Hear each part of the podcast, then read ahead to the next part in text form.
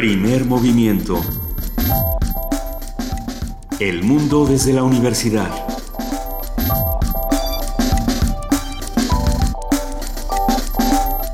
Muy buenos días, son las 7 de la mañana con 3 minutos y estamos arrancando primer movimiento a través del 860 de AM y del 96.1 de FM.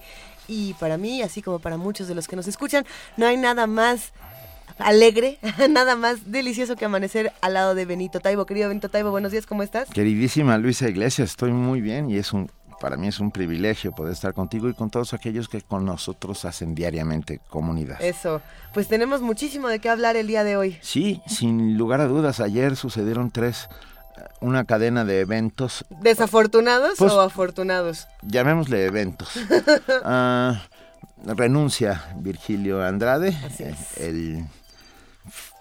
¿Cómo se llama? El, secretario del sistema de anticorrupción. El que, básicamente, el que dijo que la Casa Blanca no tenía problema y que todo estaba bien, para, para términos eh, sencillos. Secretario de la Función Pública renuncia.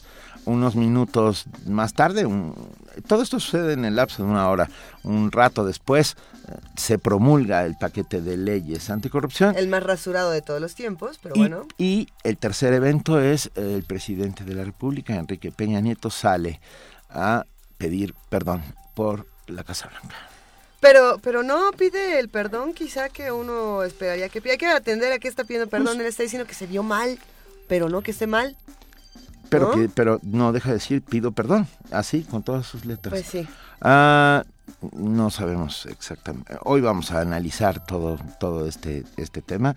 Todo esto sucedió ayer, mientras eh, la Ciudad de México era abordada por lluvias de proporciones inenarrables. Para los que observaron estos videos avasalladores de las aguas apoderándose de Santa Fe, de Interlomas y de Bosque de las Lomas, parece ser que ya todo está en orden. Insisto en que hay que manejar con cuidado el día de hoy porque se pronostican lluvias igual de fuertes. Si uno no tiene necesidad de, de, sacar tantos automóviles, quizás sea lo mejor porque muchos se quedaron el día de ayer este, flotando. Estancados. Estancados. Hay muchísimas cosas más vamos a platicar esta mañana. De entrada vamos a arrancar con nuestro martes de mitos y vamos a hablar de los jardines verticales y los muros verdes. Por este asunto de, bueno, tomamos de pretexto eh, la noticia de que ahora van a poner las columnas de los segundos pisos eh, como muros verdes y bueno, hay muchas personas que dicen no es suficiente, otros dicen, bueno, esto es lo menos malo que se puede suceder, eh, pero vamos a discutirlo con los expertos. Vamos a hablar con Gabriela Wiener. Ella es arquitecta paisajista, investigadora del Centro de Investigaciones de Arquitectura, Urbanismo y Paisaje de la Facultad de Arquitectura de la UNAM.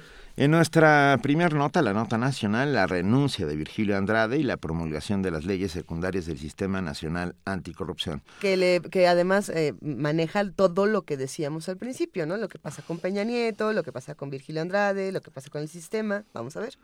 Estará con nosotros José Roldán Chopa, doctor en Derecho por la UNAM, profesor investigador de la División de Administración Pública del Centro de Investigación y Docencia Económicas y se ha desempeñado eh, como servidor público en el Distrito Federal y en la Secretaría de Gobernación. Vamos a recibir su análisis de lo que sucedió ayer.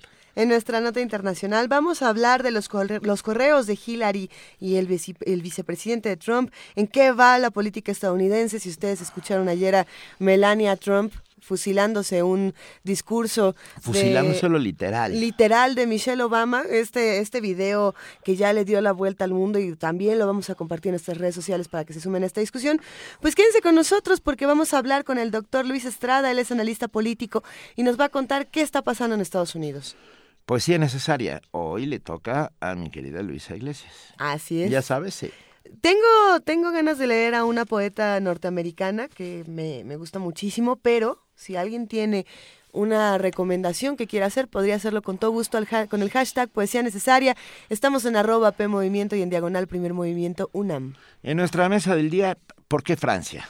El doctor Alejandro Chanona Burguete, doctor en ciencia política y maestro en estudios políticos europeos por la Universidad de Essex, Inglaterra, hablará con nosotros sobre por qué Francia, por qué, por qué los últimos atentados han sido dirigidos particularmente a ese país y qué puede llegar a significar eso. Creo que también sería pertinente preguntar qué está pasando en la Unión Europea porque el día de ayer pues ocurre algo similar en Alemania, evidentemente no con las no con la misma magnitud ni de lejos, pero sí eh, diferentes eventos de violencia están ocurriendo alrededor del mundo y vamos a cuestionarnos por qué están ocurriendo y por qué en estos lugares en específico.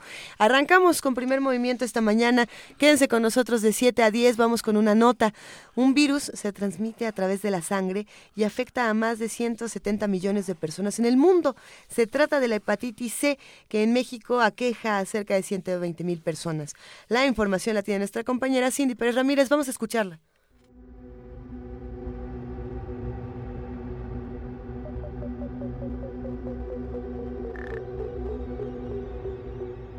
En el mundo existen cerca de 170 millones de personas con el virus de la hepatitis C. En nuestro país se estima que 120 mil personas viven con él y un alto índice lo desconoce porque en la mayoría de los casos no presenta síntomas. Pueden pasar 20 años antes de detectarla, ya cuando existe un avance significativo de cirrosis o cáncer de hígado. De acuerdo con el doctor César Rivera Benítez del Subcomité Académico de Infectología y Epidemiología de la Facultad de Medicina de la UNAM, el virus descubierto en 1989 se transmite a través del contacto directo con sangre infectada. Una de las formas de diagnosticarlo, primero es sospecharlo si la persona tiene factores de riesgo, que serían cuáles que el paciente haya recibido una transfusión sanguínea, sea sometido a una cirugía antes del año de 1992, que el paciente tenga perforaciones, uso de drogas intravenosas, el compartir jeringas contaminadas, el virus C, hay seis ceros tipos. En México tenemos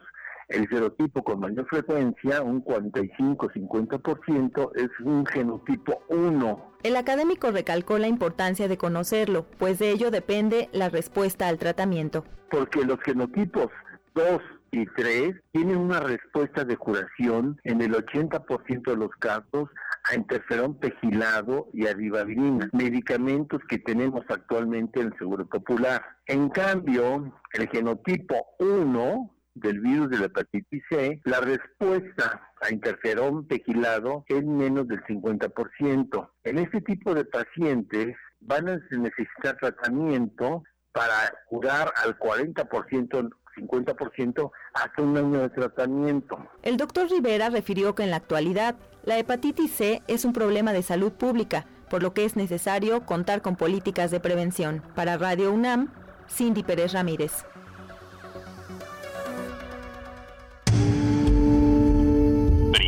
Movimiento. Donde la raza habla. Siete de la mañana con 11 minutos, julio 19, estamos en Radio UNAM, primer movimiento. Y hoy es el segundo día de vacaciones. ¿Hoy es el segundo día? Cuarto porque si sábado y domingo se consideran vacaciones, sería el cuarto. Pero el otro día me encontré una niña que me dijo que estaba desde abril de vacaciones. No, bueno, seguramente la corrieron de la escuela. ¿Algo así? ¿Quiénes están de vacaciones y quiénes no están de vacaciones? Niños y grandes, escríbanos, estamos en arroba P Movimiento. Además, el querido Benito Taibo tiene la mejor canción para esta mañana. A mí me pone tan de buenas esta canción. Es, es una canción, este... Ah, es una canción que, que yo oía cuando era niño preadolescente y que me reía muchísimo con ella. Yo, espero que cause el mismo efecto en los niños de hoy, pues tal vez no, ¿eh? Yo, también espero que cause el mismo efecto porque siempre que hablamos de diablitos hay que sonreír y hay que pasárnosla bien. ¿Por qué no escuchamos ahora El Diablito Loco? Con Leda Moreno.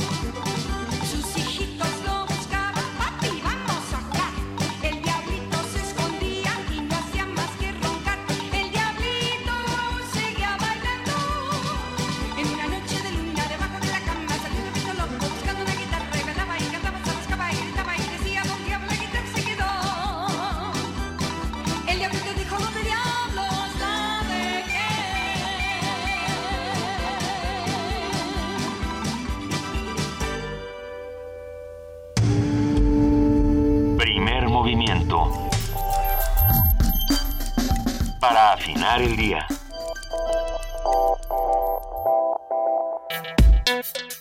Martes de mitos. 1038 columnas del segundo piso del periférico serán adornadas con jardines verticales que filtrarán 27 mil toneladas de gases nocivos, procesarán más de 10 toneladas de metales pesados y absorberán 5 mil kilogramos de polvo suspendido. Esta iniciativa representa un aumento de 60 mil metros cuadrados a las áreas verdes totales de la ciudad.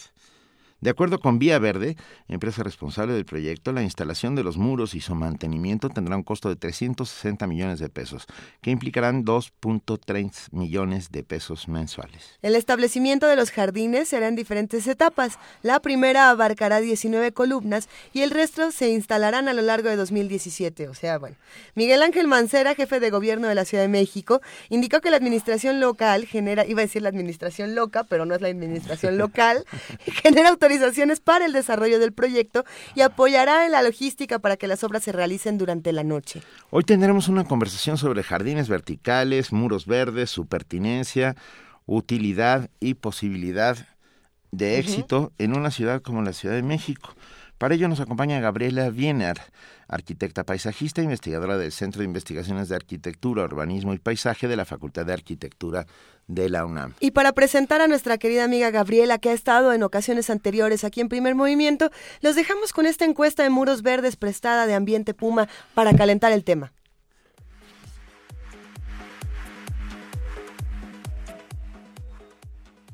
Me llamo Luis, y estudio en la Facultad de Arquitectura en la UNAM. ¿Conoces azoteas o muros verdes? Sí.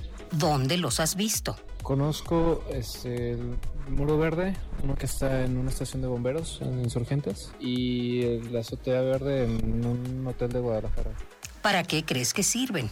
Pues creo que normalmente los usan para más como decoración y también para tener esa imagen verde, aunque no sea realmente tanto eso, pero comercialmente más, más como publicidad. Josué Pérez, 21 años, estudio en la Facultad de Arquitectura de la UNAM. ¿Para qué crees que sirven? Una razón pues es para que la bueno, el lugar se vea un poco más agradable, ya que pues la vegetación lo, produce. También creo que ayuda a la temperatura del lugar, ya que esta refresca el ambiente.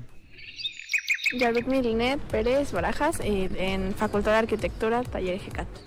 ¿Conoces azoteas o muros verdes? Físicamente solo conozco uno, pero hemos hablado del tema. ¿Dónde los has visto? En, me parece que Regina y, otro, pero ya está como descontinuado en Iztapalapa. ¿Para qué crees que sirven? Pues eh, como estamos en la ciudad, hay muy poca vegetación, entonces pues ayudan como a regular un poco ese tema. ¿Has visto muros verdes? Nosotros, yo he visto algún par de muros verdes ahora no me queda claro cuál es la diferencia entre un muro verde y un jardín vertical y por ello y por ello. Y por ello tenemos con nosotros a Gabriela Wiener, arquitecta paisajista, investigadora del Centro de Investigaciones de Arquitectura, Urbanismo y Paisaje de la Facultad de Arquitectura de la UNAM. Gabriela, bienvenida, muchas gracias. ¿Cómo están? Buenos días. Muy bien, muy bien. ¿Tú? Bien, también, muchas gracias. A ver, ¿cuál es la diferencia entre un muro verde y un jardín vertical? Eh, ¿Existe? Yo creo que no. es, ¿cómo se llame, no? El nombre que se le dé al, al, al elemento. Son verticales, eso sí, y en, en, y es sobre un muro, la estructura sobre la que se monta un, un, un, área verde vertical es sobre un muro. Entonces, eh, en realidad es un lujo llamarlos o, o cómo explicarlo. Pues sí, es, es la moda de llamar jardín verde, pero ya habíamos hablado en otra ocasión que para llamarlo jardín pues necesita tener otras funciones. Así es. Entonces, en realidad, eh, me parece que es mucho más adecuado llamarlos muro verde.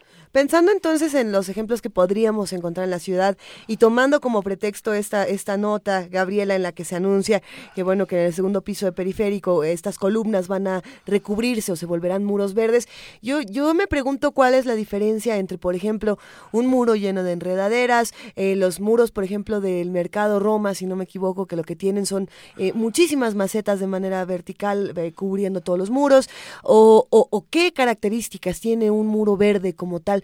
¿Cuáles sí son, cuáles no son y por qué? El, el, el sistema constructivo para un muro verde em, y como, como los hemos visto ahora y como inclusive está propuesto en, para las columnas del periférico, es mucho más complicada que una simple cepa ¿no? en, la, en el suelo, en la tierra, que sirva de sustrato a una enredadera cualquiera y que suba. Hemos visto incluso ahora en el periférico hay eh, enredaderas trepadoras como la hiedra eh, donde a la columna se le puso malla ciclónica y han trepado, han subido algunas, ¿no? Algunas están verdes, otras no están verdes. Y, y, a diferencia del, del sistema, de la estructura que requiere un muro verde, ¿no? Eh, para que esté siempre verde, para que se alcance las alturas que, que están propuestas, por ejemplo, para todas las columnas, pues es mucho más complicada, mucho más. El riego tiene que ser integral, de por goteo, el, el, el, los la estructura de geotextiles también tiene que tener unas características particulares. Es en realidad muy caro hacer un muro verde, muy caro. ¿Y, y para qué sirven? Esa es la pregunta. Ay. en, en realidad, a mí me parece que son de ornato, ¿no? Em, como muchos jardines eh, que son son muchos los jardines de nuestras casas algunos este jardines públicos son de ornato. Estos muros verdes también son un elemento de ornato no son un y además no nada más de ornato son un elemento de lujo por el costo que implican no nada más construirlo sino además mantenerlo. Entonces eh, me, me parece que son un, un, un, un poco una incongruencia cuando hablamos de las columnas del periférico. Este, no, no, no tiene por. Cuando me pregunto por qué vamos a convertir en superficie verde una estructura columnar que apenas es perceptible ahora, ¿no? Vamos abajo del periférico y son elementos que por el color del cemento pues, es lo más imperceptible que podrían haber sido. Al momento de recubrirlas con una superficie, de una superficie verde que además las va a ensanchar de 80 a 100 centímetros. Que es bastante, Y que van a tener textura. Ahora sí las vamos a ver todas, ¿no? Entonces se van a convertir en una superficie continua, visualmente se va a encerrar el periférico, ¿no? Y entonces no no creo que produzca una imagen agradable. me parece que es es inviable por el costo. Claro que el, el, jefe de gobierno dice que no nos va a costar un peso y entonces, ¿por qué oponerse a algo que no nos va a costar? Pero tiene muchas incongruencias y muchas fallas ese, esa propuesta y uno se pregunta de verdad, ¿quién la revisa, no?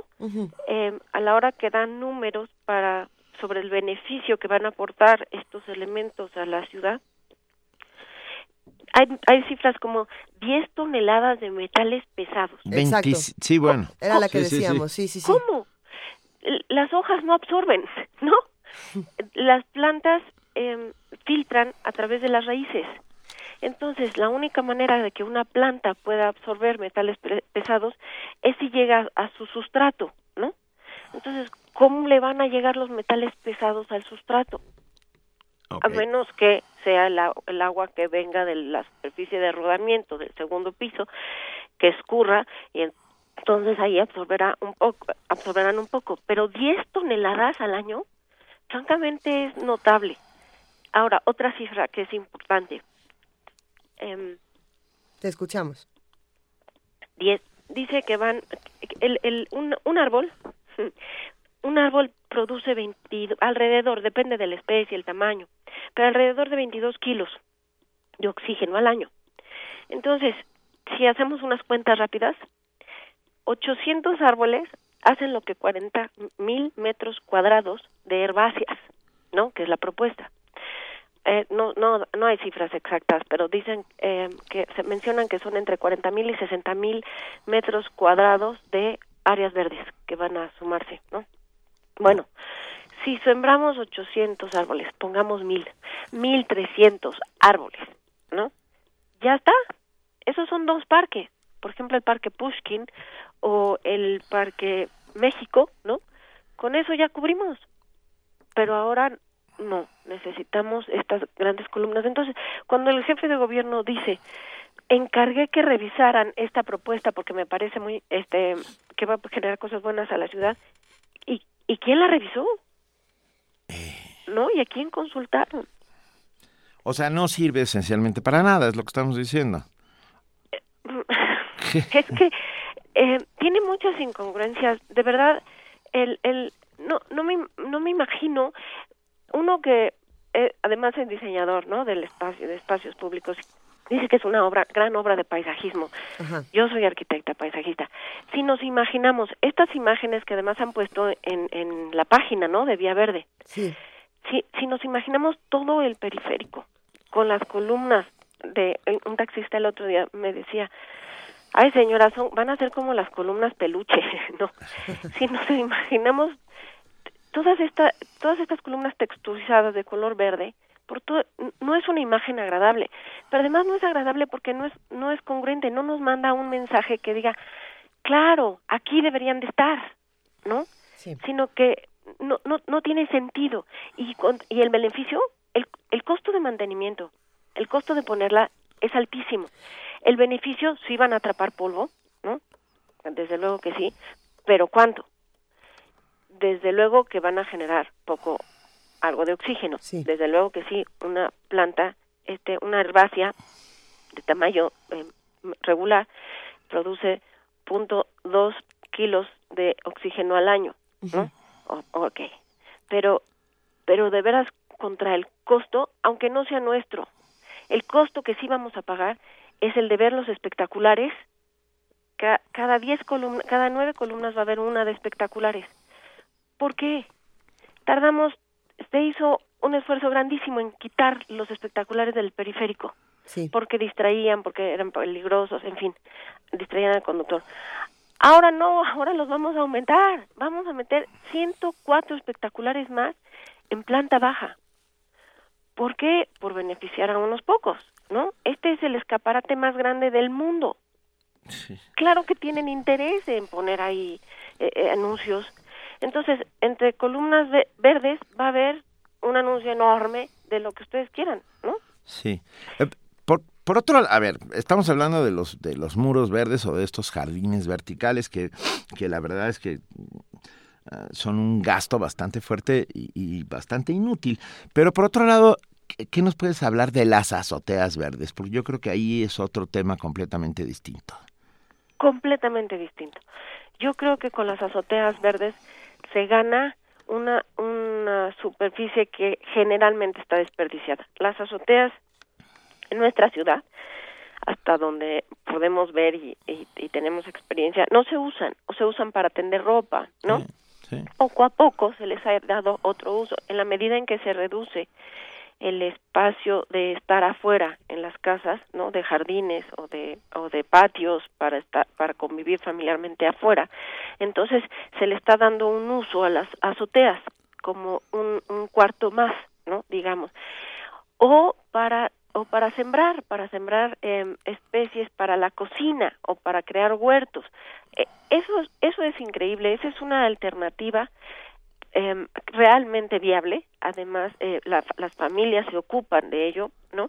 Y que sí generan, si sumáramos todas las azoteas de esta ciudad y, fueran verdes, sería un beneficio realmente importante, ¿no?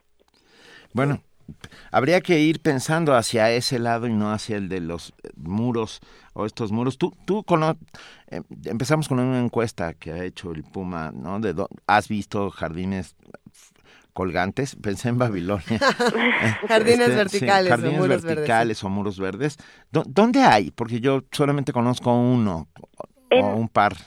Hay, hay, desde luego no conozco todos, pero sobre Altavista hay algunos, ¿no? Ahora están muy de moda, entonces en, en tiendas, afuera de tiendas, afuera de restaurantes, dentro de restaurantes, en hoteles, em, se han puesto estos elementos llamativos, ¿no?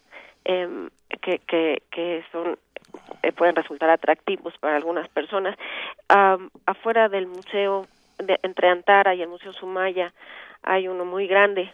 Em, también hay, hay, hay, varios en, en, en, Santa Fe ya han proliferado también. En realidad ya podemos ver varios muros verdes en la ciudad. Sí.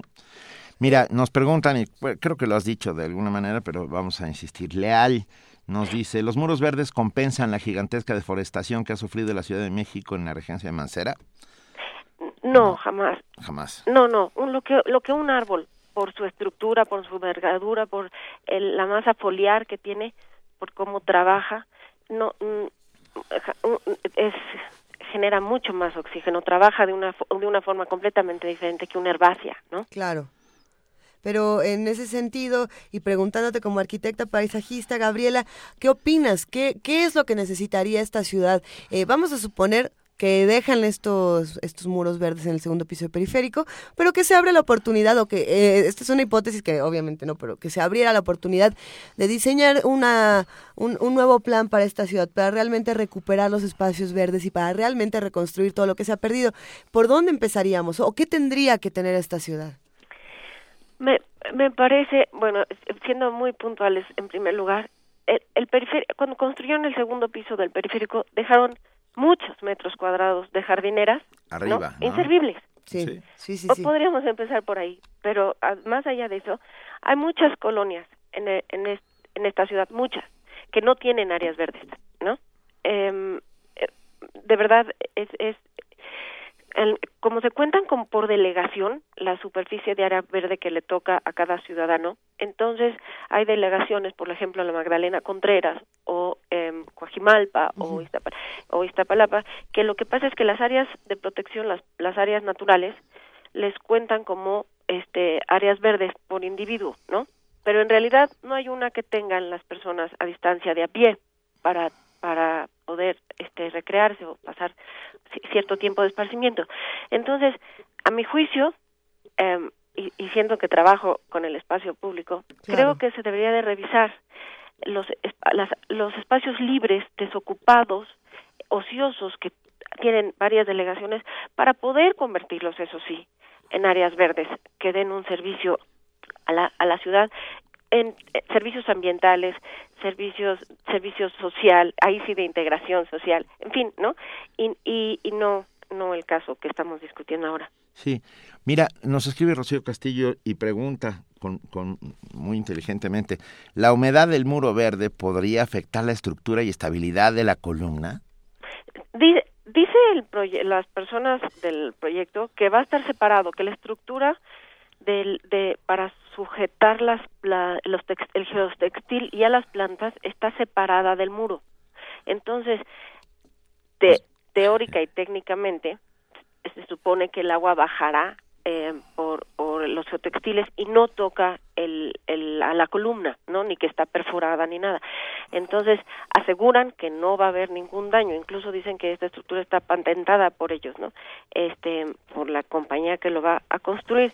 Eh, supongo que es así entonces ahora lo que lo que no tenían las columnas que era esta esbeltez no libre sin sin una base pues ahora no ahora sí tienen una base verde que, que es la que soporta esa estructura que sujeta a los a los jardines y, y que y que realmente no no es muy bonita no estamos estamos en esta página eh, del proyecto Vida Verde si no me equivoco. A ver así la tenemos aquí. Y y bueno, está la columna cubierta, digamos, por eh, este, este muro verde. Pero yo me, me, pregunto qué pasa con la parte superior del, del segundo piso, o quizá, bueno, con, lo que nosotros vemos cuando vamos manejando eh, por la parte inferior. Es decir, lo, que realmente nos estaba quitando la vista no eran las columnas, sino la inmensa ballena que va eh, sobre nosotros. ¿Qué pasa con ella? Eso se va a quedar exactamente igual. Supongo, eh, sí, en el proyecto, aparentemente en el proyecto, porque nos han dado la información eh, incompleta, me parece. Como siempre. lo que es llamativo. Este, al, al cubrir la columna, pues llega hasta hasta donde la columna termina y a partir de ahí ya no ya nos, veremos lo que vemos lo que vemos siempre no solamente son como los pies del segundo piso lo que vamos a, a ver un, un mil pies ¿no? Que, que vamos a ver ahora verde. Ok, Ok, pues vamos a tener que seguir. Pero mira, aquí tenemos más. José Armando dice, aquí dos urbanistas y un agroecólogo, escuchando primer momento, coincidimos, se verá horrible periférico. Los colores y las mentirillas no van.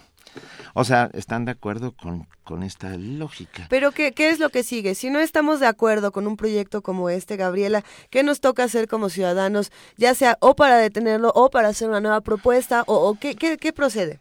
Tenemos tres meses para poder detenerlo. O sea, sí hay una posibilidad. Eh, se, se van a se van a construir como menciona, como mencionaste Luisa al principio, 19 columnas para hacer este año y este ya están las primeras eh, cinco, se van a terminar nueve o diez para hacer el experimento y el proyecto es que este año estén terminados 19. Entonces se van a medir. Tenemos tres meses para tratar de eh, hacer entrar en razón al gobierno de la Ciudad de México y que no importa que no lo paguemos nosotros, el, el, el proyecto es inviable, ¿no? Como ya decíamos, pero además no lo queremos, o sea, no es la vista que, que vamos a querer ver entre columnas verdes y espectaculares debajo. Entonces, sí podemos, sí podemos eh, manifestar nuestra, nuestra, nuestro desacuerdo, sí podemos unirnos, ¿no? Y hacer una petición ahora. Yo no estoy en contra de, la de las peticiones. Eh, el, los, los promotores del proyecto dicen que juntaron 86 mil 600 y algo firmas que con eso ya apoyan el proyecto y por eso Mancera las volteó a ver, ¿no? O sea, ese es el punto cero dos por ciento de la población, ¿no? No, no, puede ser eso el sustento para una inversión de este tamaño que además nos va a afectar a todos. Entonces, claro. sí creo que podemos todavía opinar y que debemos hacerlo en este plazo de tres meses para ver si logramos detenerlo. Venga, eh, me suena tanto al corredor Chapultepec. Esta, es, que me suena tanto al corredor Chapultepec, es la misma historia, pues, ¿no? De alguna otra manera que no que no no da ningún beneficio a los habitantes de la ciudad y sí algunos alguien de la iniciativa privada de alguna manera uh, pero a ver escucha uh, volvamos un segundito a azoteas verdes ya nos preguntan aquí dónde aprendemos a hacer azoteas verdes. Ay, ahora que es curioso, ahí va a haber un curso, lo acabo de leer hace poco. Va a haber un curso en la Sociedad de Arquitectos Paisajistas Mexicanos, justo está, si lo buscan en la red por este eso, SAPUM se llama Sociedad de Arquitectos Paisajistas Mexicanos, va a haber un curso de azoteas verdes. Eh, pueden ahí empezar por ese, por ejemplo, ¿no? Por ahí empezamos. Sí, Ok, ¿y, y qué nos recomiendas para come, comenzar de entrada? Porque tomamos nuestro curso para, para comenzar a acercarnos, para acercarnos a estas azoteas verdes y a las otras propuestas que se pueden encontrar en nuestra ciudad. ¿Qué lugares visitamos? ¿Qué turnos aventamos, querida Gabriela Wiener? Eh, como, como propuestas de espacios verdes, muchos museos, por ejemplo, en la Ciudad de México, en la Ciudad de Puebla tienen este, ejemplos espectaculares, en Guadalajara, muchos museos, porque esos son los espacios que podemos visitar, u hoteles, han han convertido azoteas de, de, de zonas cubiertas sí. en lugares de estar que realmente son muy bonitos. Eh, se, se, el, el ejemplo que, que me viene a la cabeza es, por ejemplo, el el el hay el Museo de Puebla, se me fue ahorita el nombre. ¿El Amparo? Eh, sí, el Amparo, que tiene toda la azotea entre asientos y este jardineras, eh, una cafetería para estar. Realmente es muy agradable y se ven las cúpulas de la ciudad.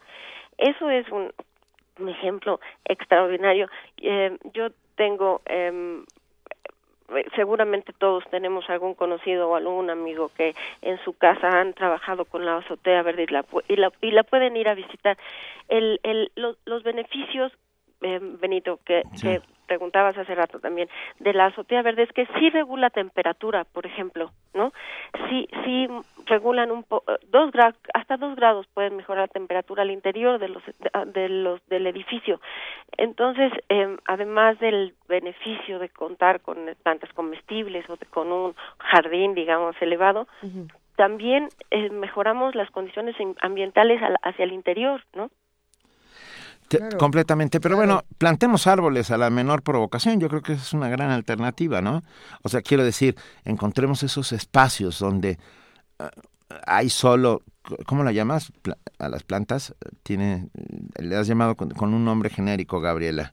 A las, al, al... Ah, o sea, sí, bueno, da igual, planten, plantemos árboles a la menor Oye, provocación. Yo acabo de leer un, un tuit que les quiero compartir. Rubén Romero se ha aventado el mejor tuit de esta mañana. Dice, yo estaría de acuerdo solo si Donald Trump pagara el muro verde. Está buenísimo, gracias Rubén.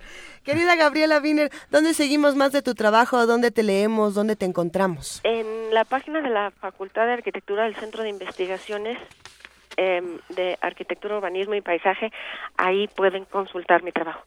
Excelente. Pues venga, por lo pronto te mandamos un enorme abrazo y te agradecemos. Y seguiremos muy pendientes de cómo, cómo va a seguir esto, si, si hay una contrapropuesta, si hay... Ah, a ver, ¿qué, va a suceder, pues, no? Vamos revisando entre todos. Ya Mario Mora dice, yo quiero una azotea verde, pues ya acérquense a la sociedad de paisajistas, ¿no? Sí. Sí, y, y vamos, vamos a buscar el dato para subirlo a nuestras redes. Muchísimas gracias, Gabriela. Nosotros nos despedimos por ahora. Gracias, gracias, a ustedes por el espacio. Vamos a escuchar ahora eh, para cambiar, para cambiar un poco el tono. Un poco. Un poco, un poco, un mucho. mucho. Uno de estos archivos maravillosos que nos propone descargacultura.unam.mx, este lugar donde van a encontrar poesía, literatura, teatro, danza, academia, talleres, de todo un poco, todo esto, eh, todos estos contenidos se recuperan en Descarga Cultura, se pueden escuchar de manera gratuita y entre todas esas maravillas está la tía Chofi de Jaime Sabines. Descarga Cultura. Punto UNAM.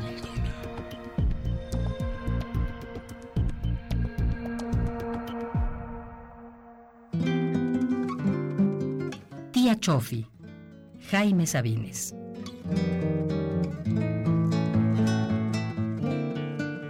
Amanecí triste el día de tu muerte, tía Chofi, pero esa tarde me fui al cine e hice el amor. Yo no sabía que a cien leguas de aquí estabas muerta, con tus setenta años de virgen definitiva, tendida sobre un catre estúpidamente muerta.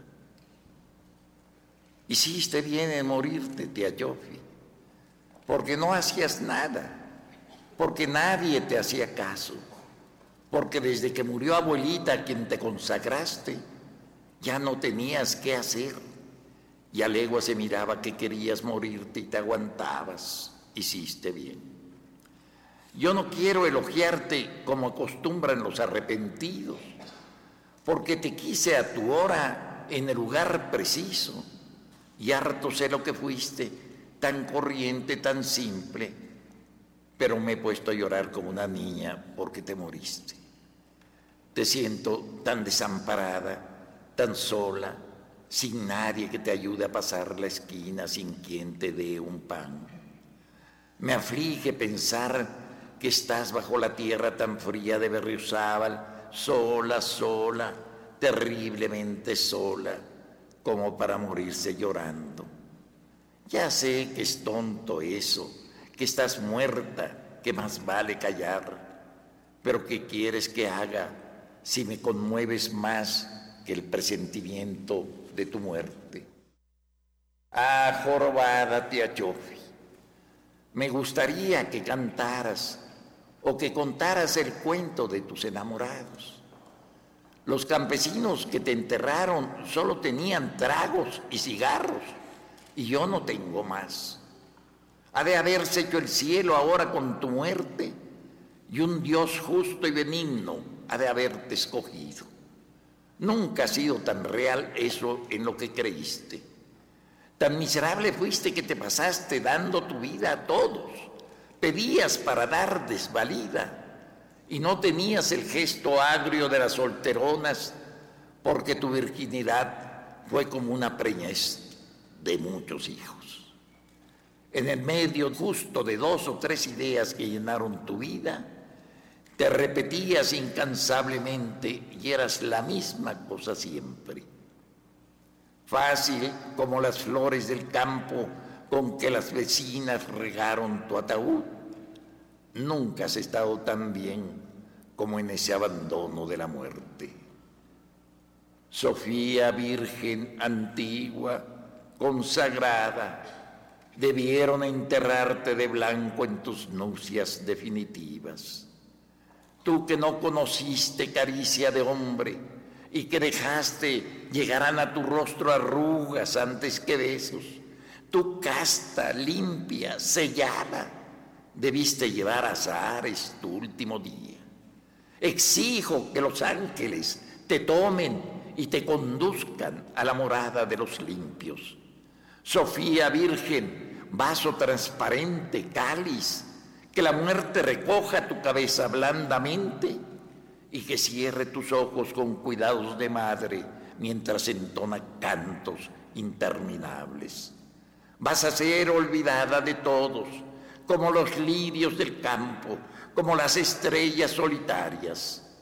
Pero en las mañanas, en la respiración del buey, en el temblor de las plantas, en la mansedumbre de los arroyos, en la nostalgia de las ciudades, serás como la niebla intocable, hálito de Dios que despierta. Sofía Virgen, desposada en un cementerio de provincia, con una cruz pequeña sobre tu tierra. Estás bien allí, bajo los pájaros del monte y bajo la hierba que te hace una cortina para mirar el mundo.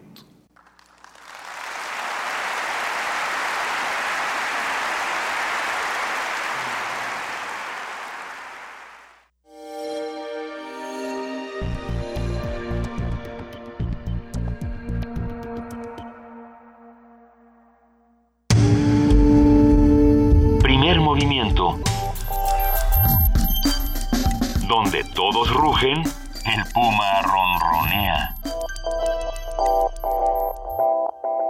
Son las 7 de la mañana con 46 minutos. Estamos aquí en primer movimiento en Radio UNAM. Tenemos redes, tenemos muchas Sí. cosas que compartir con ustedes. Repetimos que estamos en arroba P Movimiento, en diagonal primer movimiento UNAM y en el teléfono 5536 4339.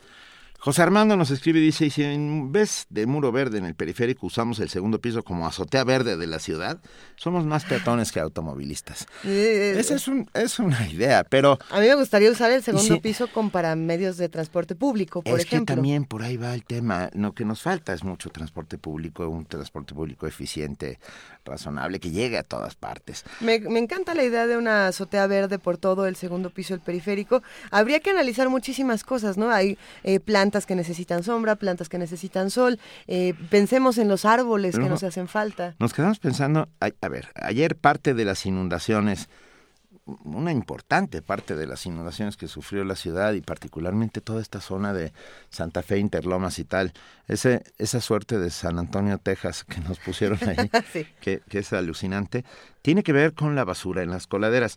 Eh, La pregunta es que si son, si estos muros verdes soltarán hoja y esas hojas acabarán en las coladeras, pues también acabaremos teniendo una, una bonita Venecia mexicana en todo el periférico. Exactamente, y, eh, eso también se suma al comentario de Ike Tecuani que nos escribe y nos dice, bueno, es que eh, por donde, me parece que por donde él vive, eh, sí estas azoteas, no, no estas azoteas, estos muros verdes duraron eh, tres días y después secaron porque la gente no se hace cargo. ¿Quién tendría que hacerse cargo? Si nos van a poner esta, estos muros, ¿quién los va a regar? ¿En qué momento los van a regar? ¿Cómo va a funcionar? Es complejo y creo que tenemos que discutirlo entre todos, pero hay alternativas, siempre las hay. Y yo me quedo pensando en conversaciones que hemos tenido aquí mismo en primer movimiento de, de activismo verde y, y de, por ejemplo, estas bombas que lanzaban, y cuando digo bombas, eh, no se asusten porque me refiero a estas bombas de semillas que se metían en arcilla, uno hacía unas Ah, bolitas de arcilla sí. con semillas de diferentes eh, plantas o de diferentes hierbas o lo que fuera. Las lanzabas a los camellones y después podías ver el producto que tú habías sembrado desde una manera, eh, pues no, no, no sé cómo llamarlo, pero me parece que es libre y que uno también tendría el derecho de hacerlo. Ahí en Periférico Sur uno de pronto puede ver maíz que estas personas activistas eh, lanzaron con estas bombas, que tiene un nombre muy particular. Lo vamos a buscar para compartirlo con todos ustedes. Sí.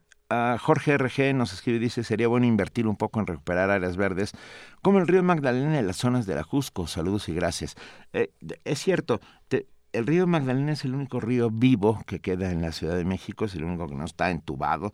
Fueron Sí. entubados en los años 50 y 60 la mayor parte de nuestros ríos, el río La Piedad, el río Churubusco, todos ellos. El único que queda es el río Magdalena. Ah, y las zonas de la Jusco, Sí. es cierto que se puede plantar muchos más árboles, es uno de nuestros grandes pulmones. Y también en los propios bosques de Chapultepec, segunda, tercera sección, queda mucho espacio para, para, para plantar árboles. Necesitamos árboles justo para la creación de oxígeno, porque cada vez todos nuestros problemas de inversión térmica de los últimos tiempos tienen que ver con ello. Hemos, hemos este, hemos deforestado de una manera muy violenta a la ciudad y sin embargo hay que decir, y esto, bueno, no conozco todo el mundo, pero conozco un pedacito y en ese pedacito somos una de las ciudades con mayor número de árboles de, de ese pedacito que conozco, ¿eh? Pero también Pero- somos la ciudad con mayor número de habitantes.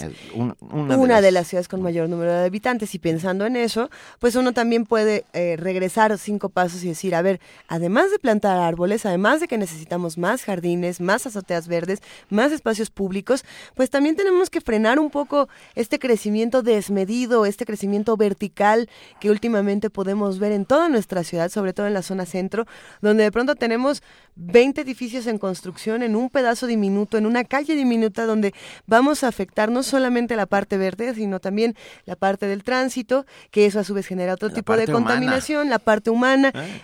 Tenemos que reconsiderar todas estas cosas. Esto se sumaría, por ejemplo, Benito, a lo que platicábamos en una ocasión anterior con José Franco sobre el derecho a los cielos oscuros. José Franco, director de la DGDC, de la Dirección de Ciencia de la UNAM, de la Difusión de Ciencia de la UNAM, si no me equivoco. Eh, y entonces uno piensa en, estos cielos oscuros, en estas áreas verdes y en cómo poco a poco perdemos eso por hacer esta ciudad cada vez eh, más grande hacia arriba y más apretada hacia lo horizontal. No sé si, si esto tendrá sentido para los arquitectos. Si alguien me escucha, algún arquitecto urbanista, ¿qué podemos hacer? ¿Qué sugerencias nos dan? Y todos los que nos escuchan, ¿qué sugerencias tenemos? Mira, la- ya Víctor Ramírez rápidamente. Bueno, primero, José Armando, gracias, nos dice bombas Fukuoka. Las fucocas, Así se llama. exactamente. Y Víctor Ramírez ya subió la convocatoria de la Sociedad de Arquitectos Paisajistas, ah, que arranca el jueves 25 de julio este, este curso sobre techos verdes ah, y dan el 15% de descuento.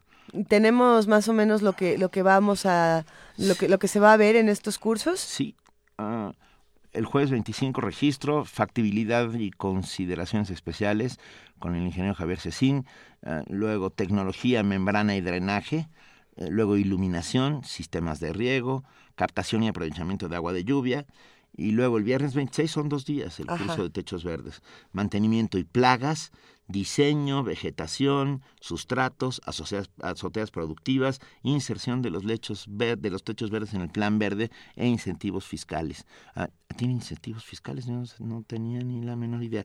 Bueno, aquí viene la convocatoria, como les estamos diciendo, y vienen los datos para acercarnos a la sociedad de arquitectos paisajistas. Arquitectos se llama, a ver, ahorita les digo exactamente cómo se llama, esta, esta, las máquinas.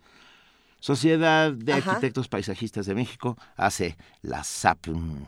Pues vamos, vamos a ver qué pasa con este curso y vamos a ir discutiendo qué pasa con esta Vía Verde. No dejen de consultar también la página Vía Verde para saber qué es lo que va a ocurrir y cómo podemos enfrentarnos a ello.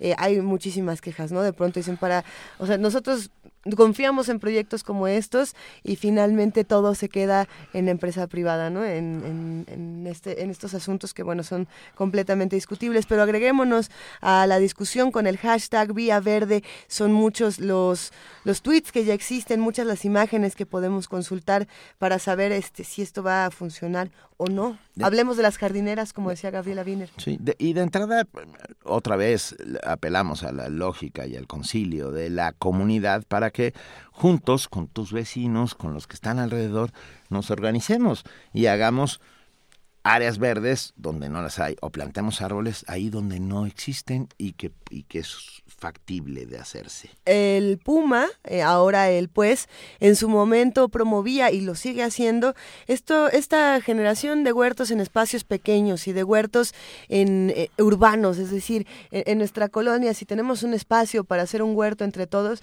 hagámoslo, no solamente por el bien que le hacemos ecológicamente a una, a una zona, a una colonia, sino también por el bien comunitario que estamos haciendo y por cómo todos nos juntamos en un mismo espacio y, y- y de pasada platicamos, nos conocemos las caras, sabemos quiénes son los vecinos, hablemos de la cultura Nos- de barrio. Nos cuidamos unos a otros, por supuesto. A pesar de todo, la vida es bella. Y eso lo sabe perfectamente Jacques Offenbach. Offenbach, Off- Offenbach tiene esta área en su ópera La Barcarola llamada La vida es bella y con mucho gusto para todos ustedes.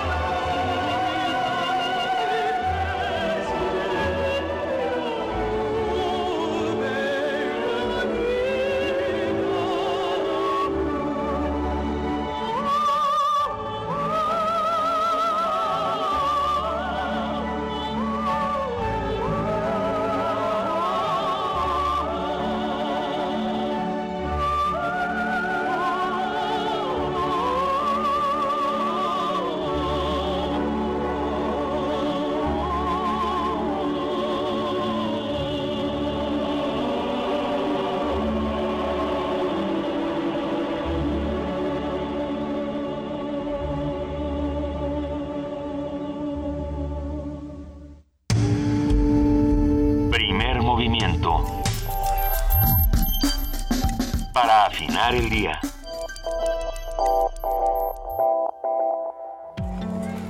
Propaganda casera, mil pesos.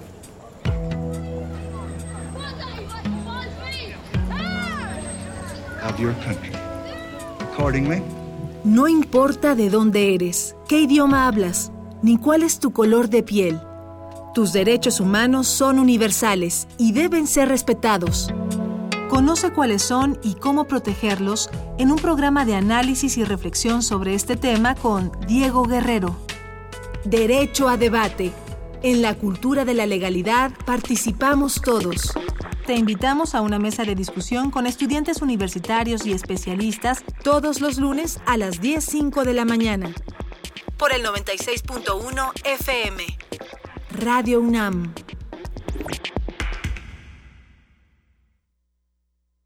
Doctor, la verdad, por favor. Mm, Ya había visto algo así. Pues ¿dónde anda metiendo el ojo? Ay, pobre. Doctor, ¿qué tengo? Tiene el ojo cuadrado. ¿Cuadrado? Fue al MAC, ¿verdad? Mm, sí. Nadie sale como entró. Museo Universitario Arte Contemporáneo. MAC. Te dejará con el ojo cuadrado. UNAM. Primer movimiento. Información azul y oro.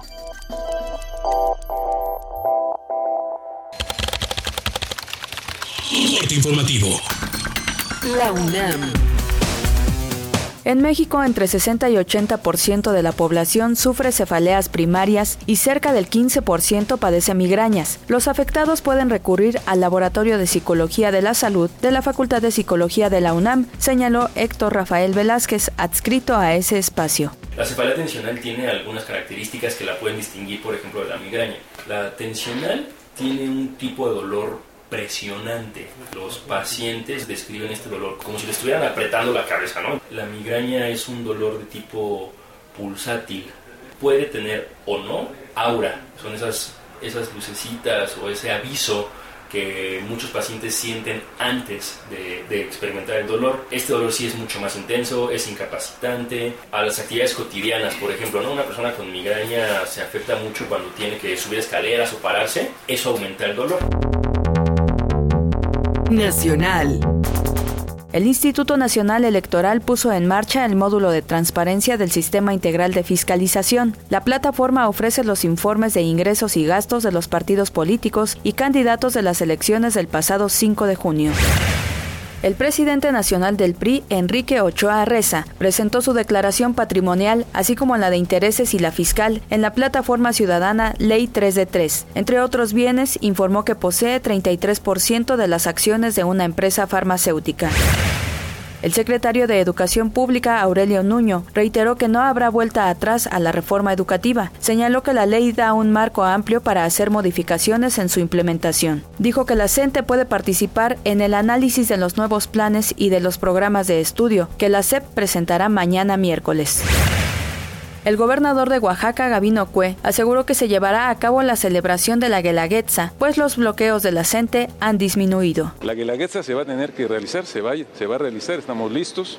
Más del 90% de la taquilla está vendida. Esperamos que, que mucha gente nos visite. La mejor forma de ayudar a Oaxaca en su economía tan lastimada en los últimos días es yendo a visitar a nuestro estado. La Cámara de Comercio, Servicios y Turismo de la Ciudad de México informó que el sector registra pérdidas de más de 1.700 millones de pesos debido a las movilizaciones de la. Habla Humberto Lozano, presidente de la Canaco. Estas ventas no realizadas en lo que va del año es 1.715 millones de pesos. Eso es lo que llevamos en daños acumulados en el primer semestre del año por ventas no realizadas producto tan solo de las 49 marchas de la, de la CENTE. Funcionarios federales se reunieron por tercera ocasión con familiares de los 43 normalistas desaparecidos de Ayotzinapa. Habla Miguel Ruiz Cabaña, subsecretario de Relaciones Exteriores. Es muy importante para todos llegar a un acuerdo y yo me siento eh, simplemente alentado por la manera que hemos tenido este diálogo el, el día de hoy, esta tarde, que ya estamos realmente muy cerca. En la Ciudad de México, 7.194 personas han solicitado el recurso que brinda la ley de voluntad anticipada. Habla el secretario de Salud Capitalina, Armando Agüet. Logramos que la ley nos permitiera acercar la morfina hasta la casa de los pacientes.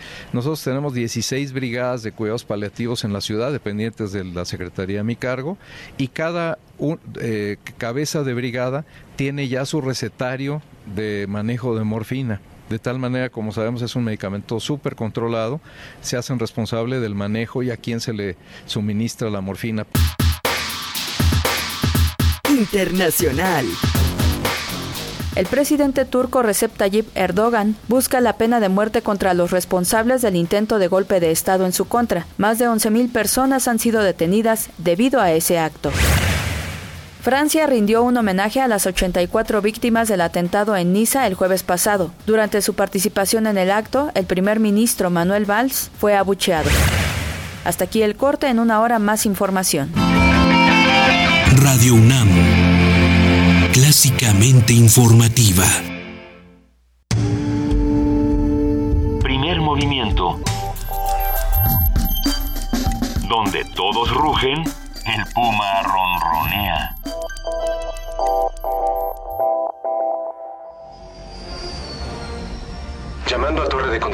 ¿Me escuchan? A bordo de una aeronave, Brad está a punto de estrellarse. En el poco tiempo que le queda, recorrerá varios momentos de su vida. Conoce la historia de un piloto estadounidense en la obra de teatro Siete segundos in God We Trust. Los lunes de agosto a las 20 horas en la sala Julián Carrillo, Adolfo Prieto 133, Colonia del Valle. Entrada libre. Radio UNAM. Hace poco hablaste por tu ciudad. Ahora es tiempo de hablar por tu colonia o pueblo de la Ciudad de México. Imagina, ¿qué harías si pudieras representar a tu comunidad? O si tuvieras más de 800 millones de pesos para tu ciudad. Este 4 de septiembre hablarás por tu colonia o pueblo. Espéralo. Infórmate en iedf.org.mx y habla por tu ciudad. Escucha, disfruta y descarga cultura gratis. Novedades. Ya puedes escuchar los poemas en purépecha de Rubí Huerta.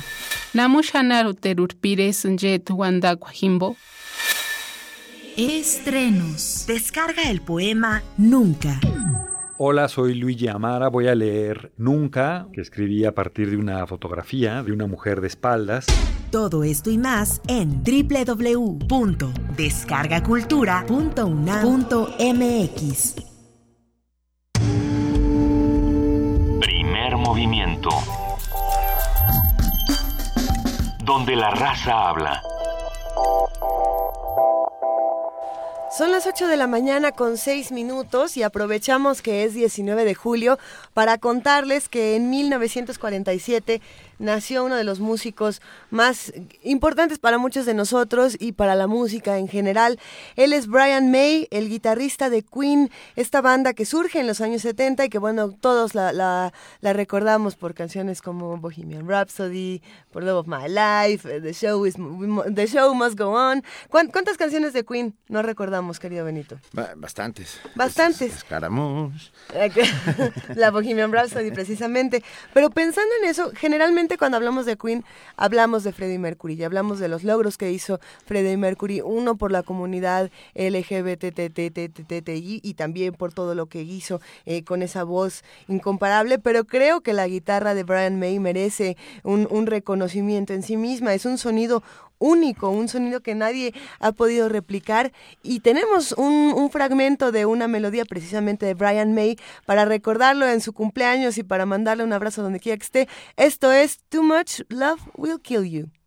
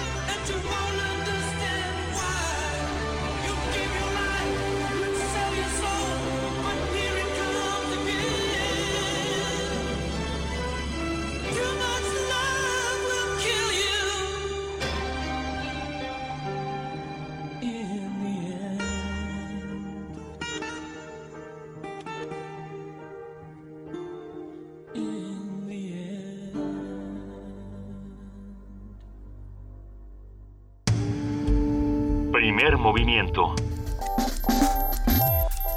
La vida en otro sentido. 8 de la mañana, 12 minutos, julio 19. Estamos aquí en Radio UNAM, en primer movimiento, haciendo comunidad con ustedes. Y como lo nuestro, lo nuestro son los contrastes, después de escuchar a Freddie Mercury. Después de escuchar a Brian May, sí. a sí, Brian sí. Mays, perdón. ah, vamos a pasar a esta nota. La UNAM trabaja en el desarrollo farmacéutico para inhibir células cancerígenas. La investigación es encabezada por académicas de la Facultad de Química, quienes detectaron compuestos con estas propiedades en un tipo específico de hongo. Nuestra compañera Virginia Sánchez nos preparó la siguiente información.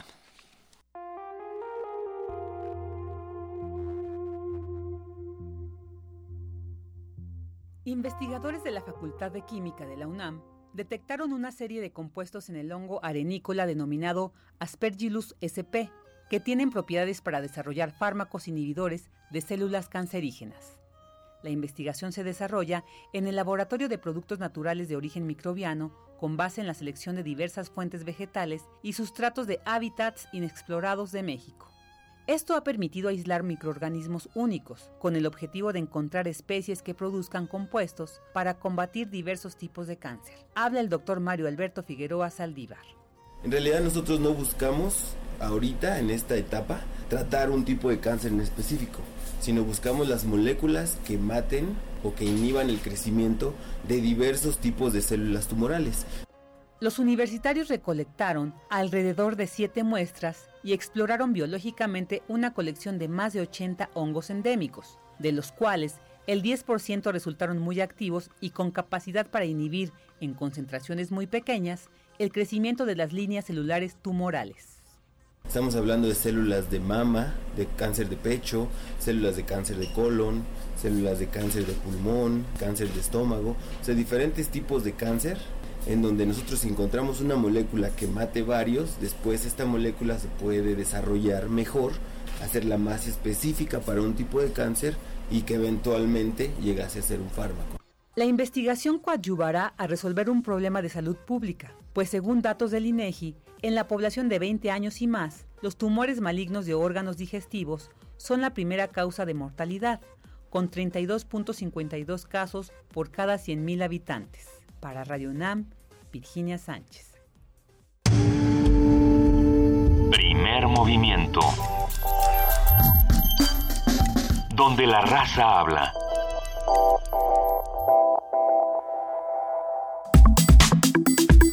Nota Nacional. Previo a la promulgación de las leyes secundarias del Sistema Nacional Anticorrupción, Virgilio Andrade presentó su renuncia como secretario de la Función Pública. Andrade declinó con el objeto de que en el esquema del nuevo modelo el presidente Peña Nieto pueda proponer al Senado de la República un titular de la dependencia para su ratificación. Señaló que con su renuncia finaliza la era de la administración tradicional del control interno para dar paso a un nuevo episodio ciudadano y plural. ¿Será? Eso okay. dijo literalmente. Eso dijo. Andrade agradeció la confianza del presidente por, haberlo por haberle conferido dicho cargo en febrero desde 2015. El funcionario fue criticado violentamente al inicio de su gestión por encabezar una investigación, y no fue por ello, por encabezarla mal, una investigación contra Enrique Peña Nieto sobre la adquisición de una lujosa casa en, exclusivo, en un exclusivo barrio de la capital del país, uh, mismo, misma historia que Carmen Aristegui y su equipo sacaron a la luz y que causó lo que todos ustedes y nosotros conocemos. De ahí la pertinente pregunta que circula en redes sociales desde el día de ayer de si después de esta disculpa de Enrique Peña Nieto, eh, la disculpa va a, darse, va a seguir, eh, va a venir acompañada de que regrese Carmen Aristegui al aire, ¿no? Pero bueno, son preguntas que se están planteando eh, y opiniones que se van dando. ¿Qué les parece si antes de presentar al invitado con el que vamos a charlar el día de hoy, escuchamos a Virgilio Andrade presentando su renuncia y después a Enrique Peña Nieto pidiéndonos disculpas. Es así como tenemos el día de hoy el inicio de una nueva era en la Secretaría de la Función Pública. Por tal motivo, decidí presentar al presidente de México mi renuncia como secretario de la Función Pública, a fin de que el Ejecutivo Federal cumpla a cabalidad con el mandato constitucional de contar dentro del Sistema Nacional Anticorrupción con un secretario de la Función Pública debidamente nombrado y ratificado por el Senado. Hoy finaliza, por lo tanto, en la Secretaría de la Función Pública la era de la administración tradicional del control interno para dar paso a un nuevo episodio ciudadano y plural. Si queremos recuperar la confianza ciudadana, todos tenemos que ser autocríticos. Tenemos que vernos en el espejo, empezando por el propio presidente de la República. En noviembre de 2014, la información difundida sobre la llamada Casa Blanca causó gran indignación. Este asunto me reafirmó que los servidores públicos, además de ser responsables de actuar conforme a derecho y con total integridad, también somos responsables de la percepción que generamos con lo que hacemos. Y en esto reconozco que cometí un error. No obstante que me conduje conforme a la ley, este error afectó a mi familia, lastimó la investidura presidencial y dañó la confianza en el gobierno. En carne propia sentí la irritación de los mexicanos. La entiendo perfectamente. Por eso, con toda humildad, les pido perdón. Nos pide perdón a todos. Este, Mm. sí. Ah, gracias. Bueno, sí. Venga, pero bueno, vamos a analizar eh, la, la renuncia de Virgilio Andrade, la pedida de perdón del presidente de la República y lo que implica eh, cómo debe ser ese organismo de fiscalización del gobierno y lo que es. Y para ello está con nosotros, y lo agradecemos inmensamente, José Roldán Chopa, doctor en Derecho por la UNAM, profesor investigador de la División de Administración Pública del CIDE y eh, se ha desempeñado como servidor público en el Distrito Federal y en la Secretaría de Gobernación, entre otras cosas. Ah, José Roldán Chopa, bienvenido a Primer Movimiento. ¿Qué tal? ¿Cómo está? Muy, muy buenos días a todos. Mil gracias por hablar con nosotros, José Roldán. Hay muchísimas preguntas que podríamos hacer de temas como estos. Eh, podríamos partirlo, si te parece bien, en tres apartados, arrancando con lo que ocurre eh, con Virgilio Andrade, con esta renuncia que ha generado toda clase de, de memes, de cartones, de opiniones distintas, pero que es, es interesante analizarla. ¿Cómo, ¿Cómo ves, primero que nada, esta renuncia de Virgilio Andrade? Bueno, en, en lo personal no, no me la esperaba, pero una vez que eh, escuchamos los motivos eh, que da Virgilio Andrade, se, se aprecia que procura subrayar lo que estamos viviendo. Y es que con el Sistema Nacional Anticorrupción, efectivamente, como lo dice, iniciamos una nueva etapa en donde lo que eh, era la Secretaría de la Función Pública tendrá que modificarse. Y yo creo que en lo personal Virgilio sufrió el algo que estaba predeterminado y es que la Secretaría de la Función Pública tenía una base de debilidad en el momento en que dependía de aquellos a los cuales tenía que eh, eh, Fiscalizar. vigilar Ah. y someter a un procedimiento en el cual podrían derivarse sanciones. Y ahí está la debilidad. Ahora, efectivamente tendrá que, que nombrarse a un nuevo secretario de la Función Pública. Este secretario tendrá que pasar por el procedimiento de, de aprobación por el Senado y supondríamos que con esto habría mayor autonomía en las investigaciones y en las posibles sanciones. Recordemos también que con el nuevo sistema solamente va a sancionar aquellas faltas que se consideren no graves. Las faltas graves, la Secretaría de la Función Pública, una vez que realice la investigación, tendrá que eh, ponerlo en manos de un tribunal y bueno, el tribunal supondremos también que es autónomo y que tendría mayor eh, objetividad cuando se trata de imponer sanciones. A ver, eh, doctor Roldán Chopa, ah, ¿quién nombrará al nuevo secretario de la Función Pública? El tema es que no, no tengo la sensación de que las cosas vayan a cambiar demasiado, ¿o sí? Hay, se gana en autonomía. Esto es, en la medida en que la propuesta para secretario viene del presidente, ahí tienes, tienes toda la razón. Hay una relación de, eh,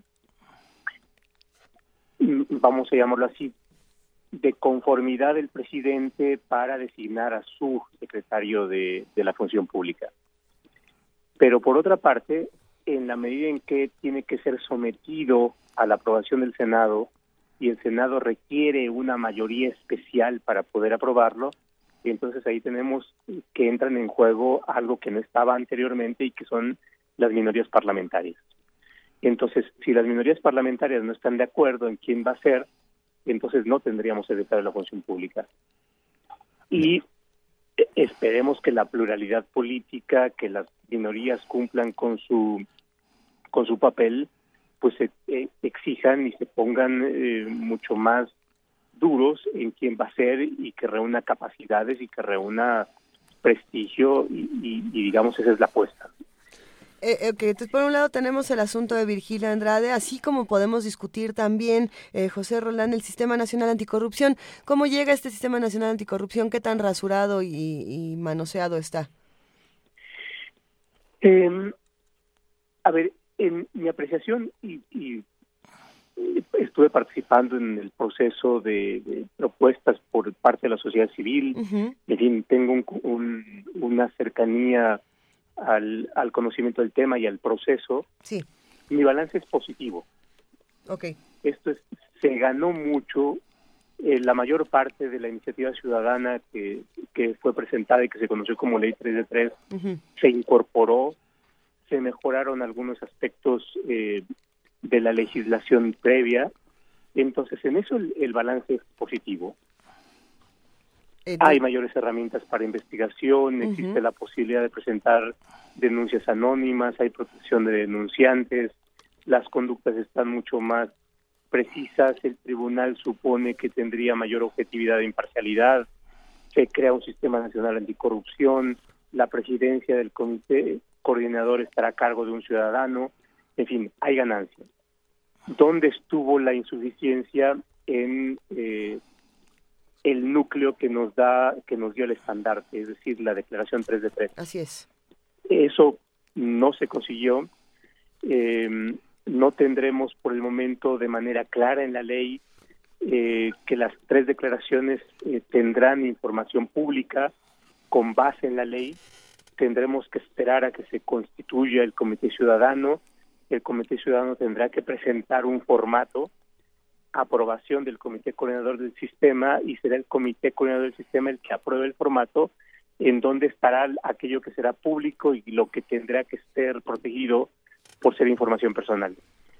Ahí, por supuesto, hubo una- un faltante, Claro. pero eso eh, en el conjunto eh, creo que no podría ser valorado como un, un saldo negativo.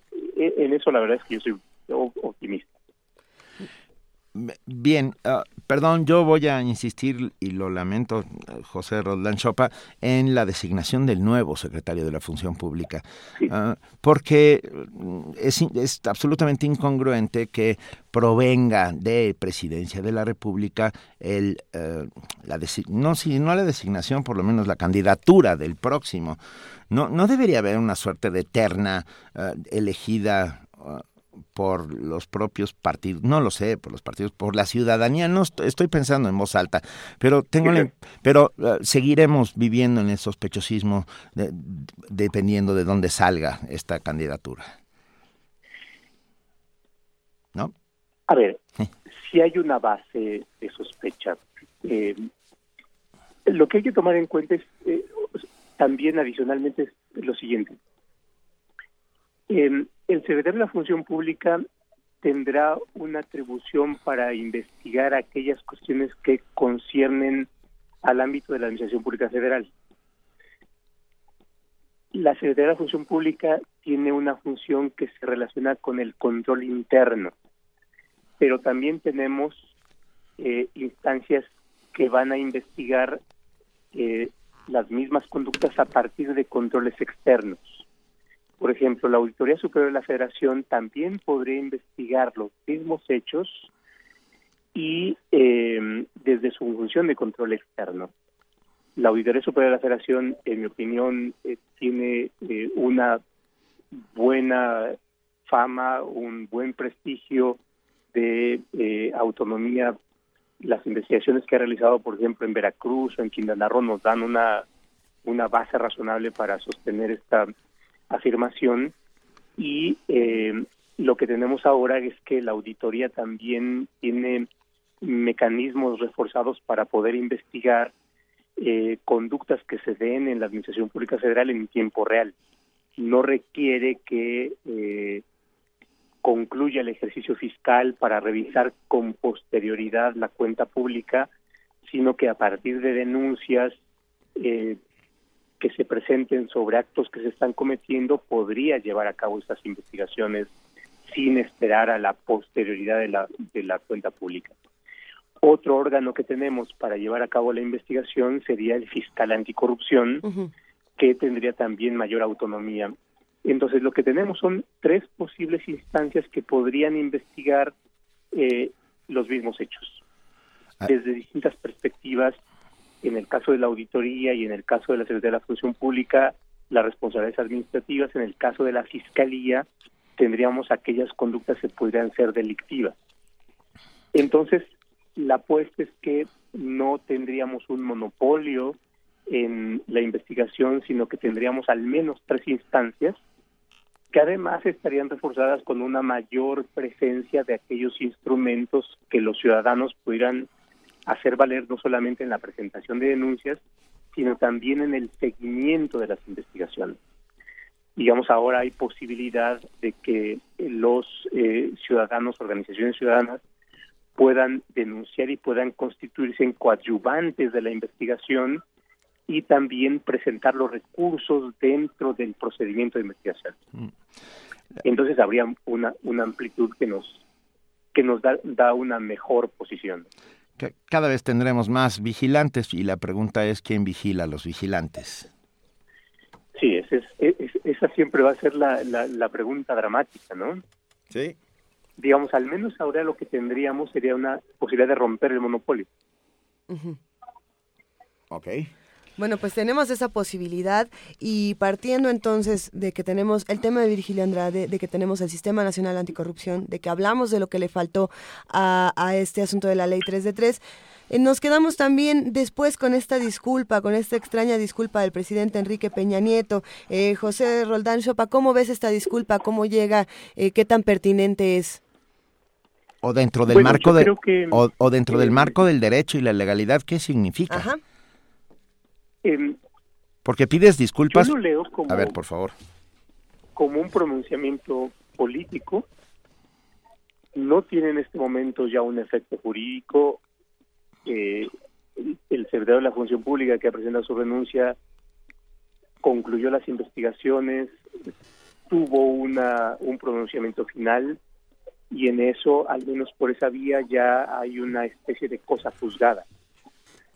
Entonces, eh, lo que escuchamos ayer fue un pronunciamiento de carácter político en el marco de la aprobación de las nuevas leyes y yo me quedaría ahí con esa lectura. No tiene ya un efecto jurídico que posibilite, por ejemplo, reabrir investigaciones o modificar la, la, la conclusión a la que se llegó. En- no soy abogado, José Roland Chopa, y mucho menos doctor en Derecho, como lo eres tú, pero ah, la confesión de parte, eso es- pedir perdón no es una confesión de parte, porque estás admitiendo que cometiste un- algo. Lo que eh, lo que dijo es se llevaron a cabo estas conductas, dice el presidente, creo que no cometí ninguna violación a la ley, sin embargo, estoy consciente de que se genera una percepción en donde eh, la sociedad, eh, parte de la población se sintió lastimada y por lo tanto ante esa consecuencia yo tengo que asumir una responsabilidad, creo que me equivoqué y por tanto eh, les pido perdón y ofrezco mi disculpa. Entonces, hay por una parte eh, como la afirmación de que no cometió eh, conductas y que por tanto con la percepción es donde eh, se pide el perdón y se ofrecen las disculpas. Entonces, eh, en, el discurso, por supuesto, fue cu- cuidadoso en esto, en el aspecto más puro y duro del derecho, de la confesión de hechos delictivos, no tendría como este alcance y por eso es que creo que eh, fue un pronunciamiento más político.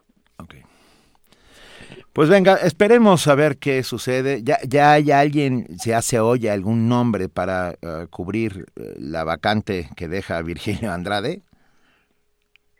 Mira, no, no. lo he escuchado, por supuesto corren los rumores y más, pero pero no he escuchado a alguien que, digamos, en el que le dé cierta seriedad o visos de realidad al, al,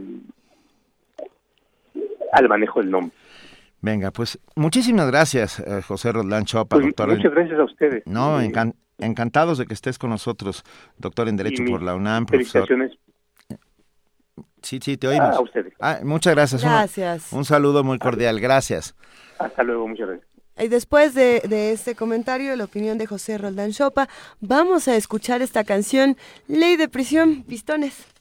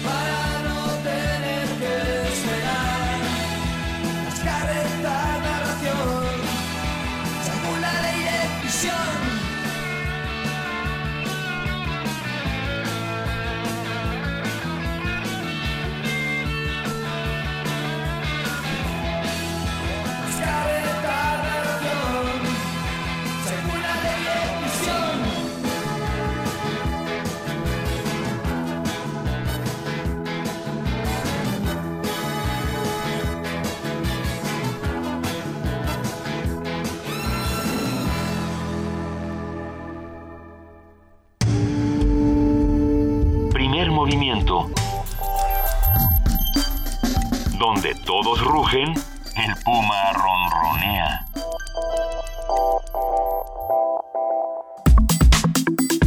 Nota Internacional. Es complejo el panorama presidencial de Estados Unidos, esta, esta competencia por la presidencia entre Donald Trump y Hillary Clinton, bueno, pues eh, ha sido complicada y vamos a irla discutiendo, todo parece estar en un empate. Hillary, Clinton, la primera mujer que encabeza la candidatura demócrata a la presidencia, apenas resiste el duro golpe de una investigación del FBI sobre su uso del correo electrónico cuando era secretaria de Estado.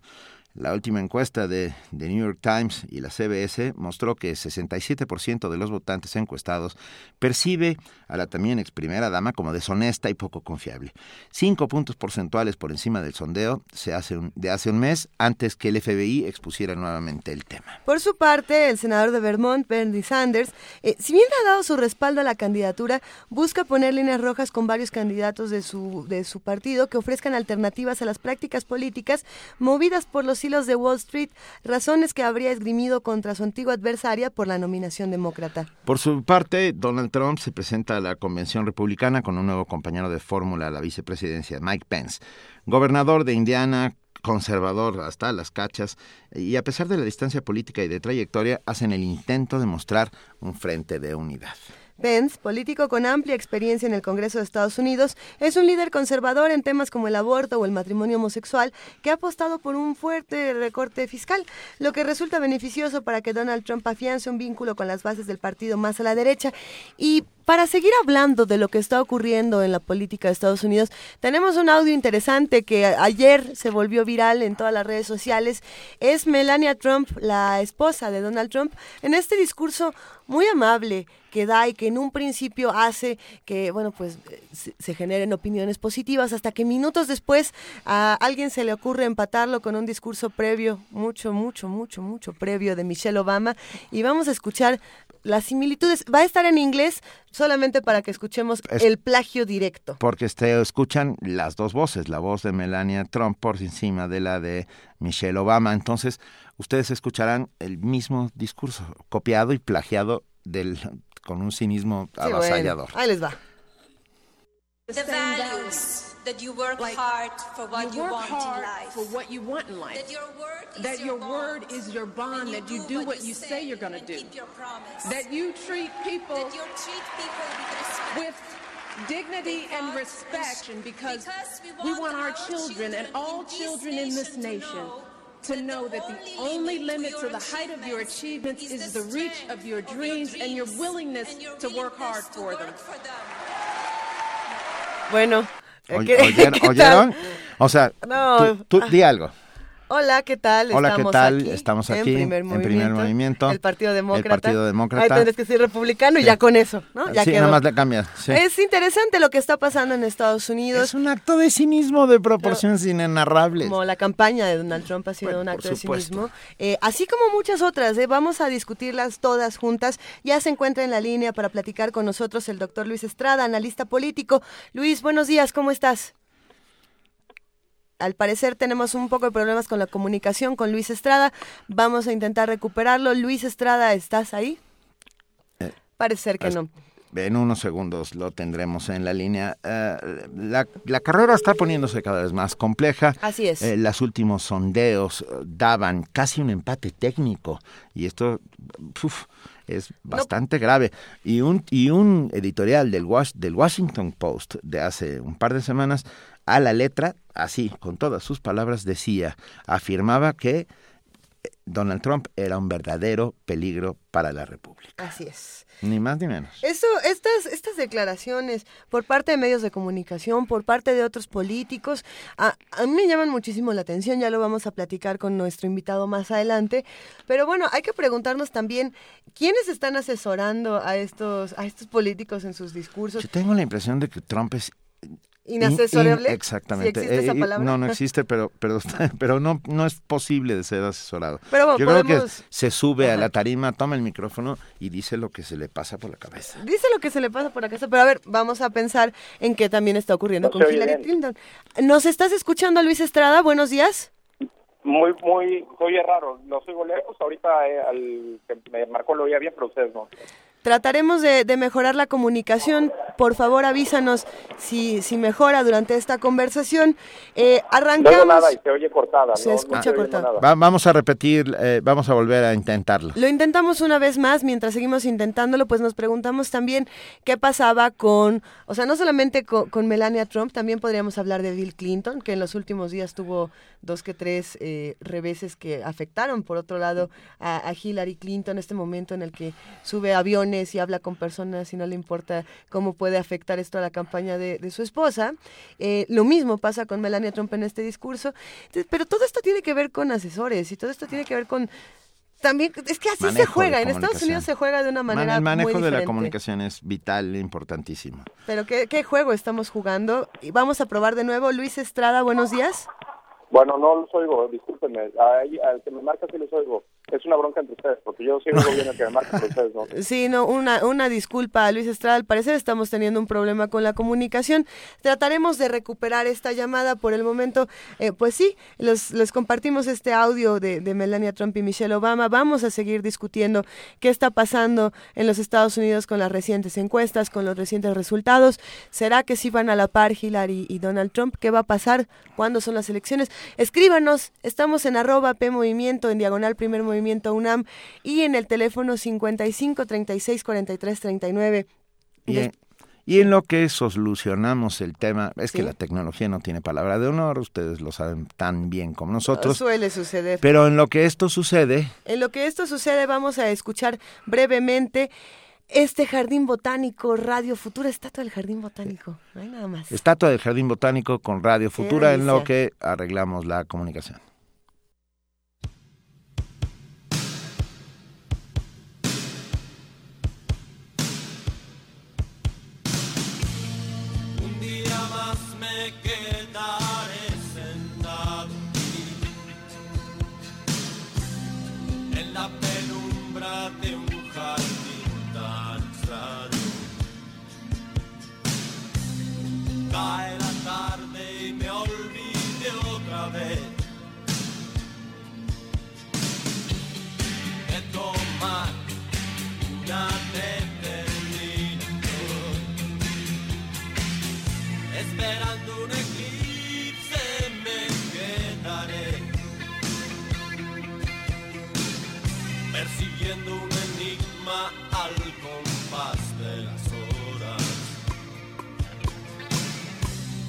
Dibujando una elipse me quedaré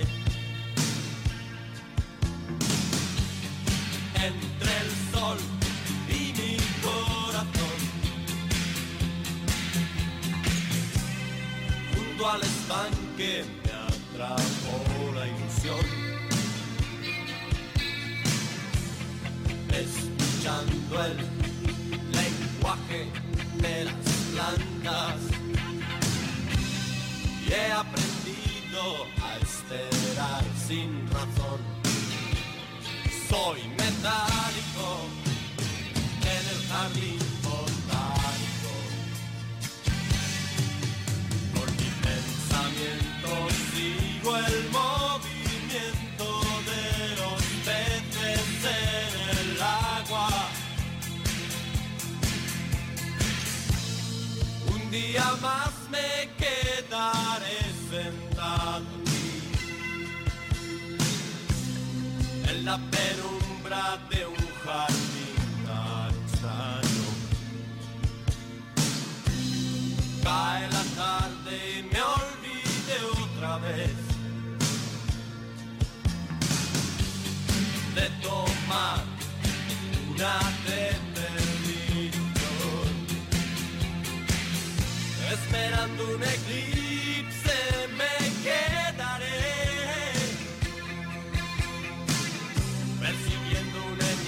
al compás de las horas. Dibujando una elipse,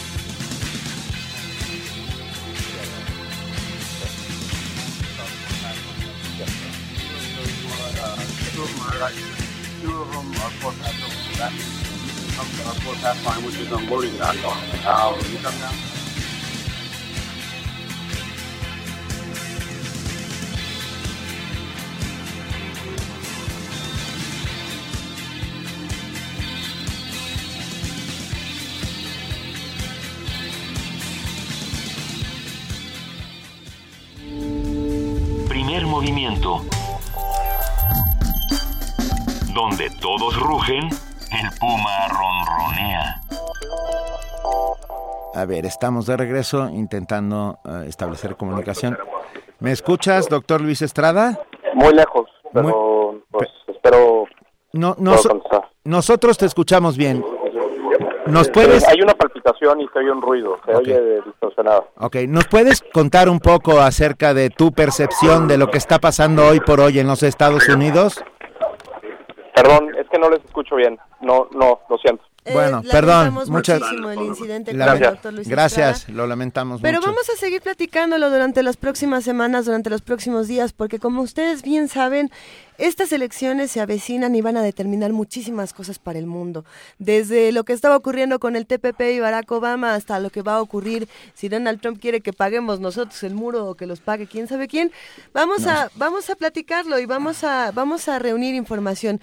¿Qué opinan los que están detrás eh, de, de- de la frecuencia, los que están del otro lado? Llámenos, escríbanos, vamos a seguir platicando con ustedes. Tenemos comentarios aquí en redes sociales, tenemos diferentes opiniones de todos los temas que hemos tratado. Por otro lado, el asunto del Sistema Nacional Anticorrupción causó muchas controversias que habría que discutir también aquí al aire. Eh, sí hay algunos que están de acuerdo, hay muchos que están en contra. Eh, había un tuit muy interesante, eh, vamos a buscarlo, que decía, a ver, a disculpa diferida, disculpa no aceptada, ¿no? Eh, Por ejemplo. O sea, son este tipo de pequeñas cosas. Por que eso nosotros pedimos política. disculpas inmediatamente en cuanto no logramos establecer la comunicación. Mejor. No dentro de... ¿Se acuerdan? Hace dos meses que teníamos una conversación con el doctor Estrada, pues les pedimos una disculpa. Ah, a ver, perdón, encontré un dato que parece muy interesante, A eh, ver. querida Luisa Iglesias. Cuéntamelo todo, Benito. Una encuesta realizada por NBC News, NBC, Wall Street Journal y Telemundo le da una aplastante diferencia a la candidata demócrata Hillary Clinton, informó NBC News. La encuesta confirma la impopularidad del eventual nominado republicano, el magnate Donald Trump. Esto sucedió hace tan solo dos días. Según la encuesta realizada eh, eh, a una muestra de 300 votantes hispanos registrados, Clinton supera a Trump con un 76%, mientras que tan solo un 14% apoya a Donald Trump. Eh, esto quiere decir que entre los hispanos, pero hay que recordar que el voto hispano generalmente es demócrata, excepto en algunos estados, y que in- incluso hay muchos republicanos que están es. dispuestos a votar por la propia Hillary Clinton. Sin embargo, hay nuevas encuestas que los dan casi al parejo. Esto, esto quiere decir que no hay nada escrito y que lamentablemente no hay nada escrito. Estaríamos esperando. A estas alturas nos faltan tan solo tres meses, estamos en julio, septiembre, octubre, en noviembre son las elecciones. lo que Vamos a ver. ¿sí? Sálvenos la poesía de todos estos asuntos, por favor. Si les parece bien, vamos a escuchar Cántico Espiritual de Sor, Jan- de Sor Juana Inés de la Cruz en la voz de nuestro queridísimo Juan Stack. Descarga Cultura. Punto UNAM.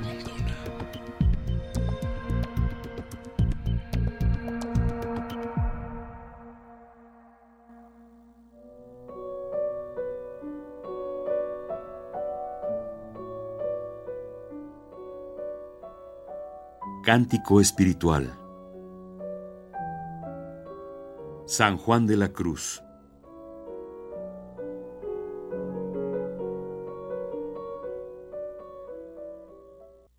Alma. ¿A dónde te escondiste, amado, y me dejaste con gemido? Como el ciervo huiste, habiéndome herido. Salí tras ti, clamando, y eras ido. Pastores, los que fuerdes allá, por las majadas, al otero, si por ventura vierdes aquel que yo más quiero, decidle que adolezco, peno y muero. Buscando mis amores, iré por esos montes y riberas, ni cogeré las flores, ni temeré las fieras, y pasaré los fuertes y fronteras. Pregunta a las criaturas. Oh bosques y espesuras, plantadas por la mano del amado, oh prado de verduras, de flores esmaltado, decid si por vosotros ha pasado. Respuesta de las criaturas. Mil gracias derramando, pasó por estos sotos con presura, y yéndolos mirando, con sola su figura, vestidos los dejó de hermosura. Esposa. Ay, ¿quién podrá sanarme? Acaba de entregarte ya de vero. No quieras enviarme de hoy más ya mensajero que no saben decirme lo que quiero. Y todos cuanto vagan, de ti me van mil gracias refiriendo, y todos más me llagan, y déjame muriendo un no sé qué que quedan balbuciendo. Mas, ¿cómo perseveras, oh vida, no viviendo donde vives, y haciendo porque mueras las flechas que recibes de lo que del amado en ti concibes? ¿Por qué, pues has llagado a que este corazón no le sanaste? Y pues me le has robado, ¿por qué así le dejaste y no tomas el robo que robaste? Apaga mis enojos, pues que ninguno basta deshacellos, y ve ante mis ojos, pues eres lumbre de ellos, y sólo para ti quiero tenellos. Descubre tu presencia, y máteme tu vista y hermosura. Mira que la dolencia de amor que no se cura, sino con la presencia y la figura.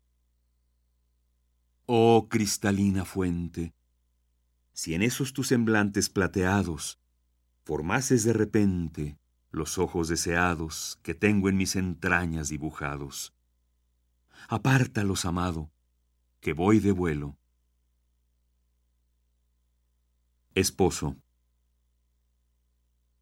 Vuélvete, paloma, que el ciervo vulnerado por el otero asoma, al aire de tu vuelo y fresco toma. Alma.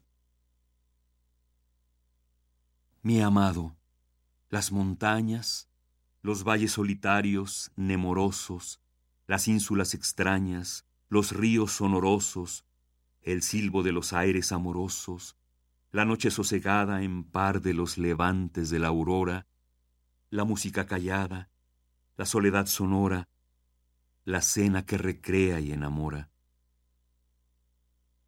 Nuestro lecho florido, de cuevas de leones enlazado, en púrpura tendido, de paz edificado, de mil escudos de oro coronado.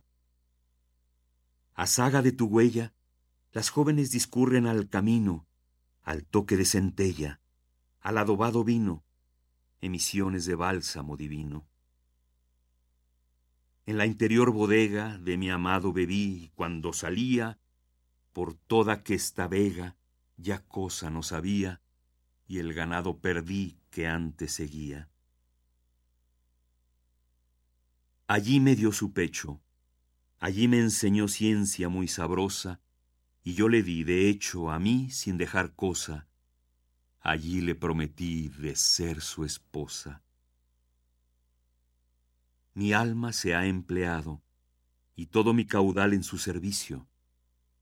Ya no guardo ganado, ni ya tengo otro oficio, que ya solo en amar es mi ejercicio.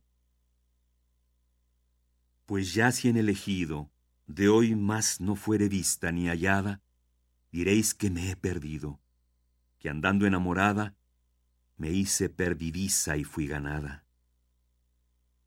De flores y esmeraldas, en las frescas mañanas escogidas, haremos las guirnaldas en tu amor florecidas y en un cabello mío entretejidas.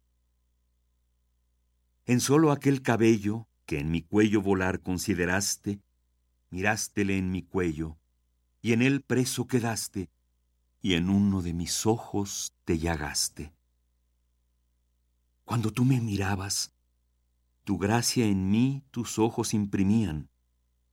Por eso me adamabas, y en eso merecían los míos adorar lo que en ti vían. No quieras despreciarme, que si color moreno en mí hallaste, ya bien puedes mirarme, después que me miraste, que gracia y hermosura en mí dejaste. Cogednos las raposas, que está ya florecida nuestra viña, en tanto que de rosas hacemos una piña y no parezca nadie en la montiña. Detente, cierzo muerto, ven austro que recuerdas los amores, aspira por mi huerto, y corran sus olores, y pasará el amado entre las flores. Esposo. Entrado sea la esposa en el ameno huerto deseado, y a su sabor reposa el cuello reclinado sobre los dulces brazos del amado.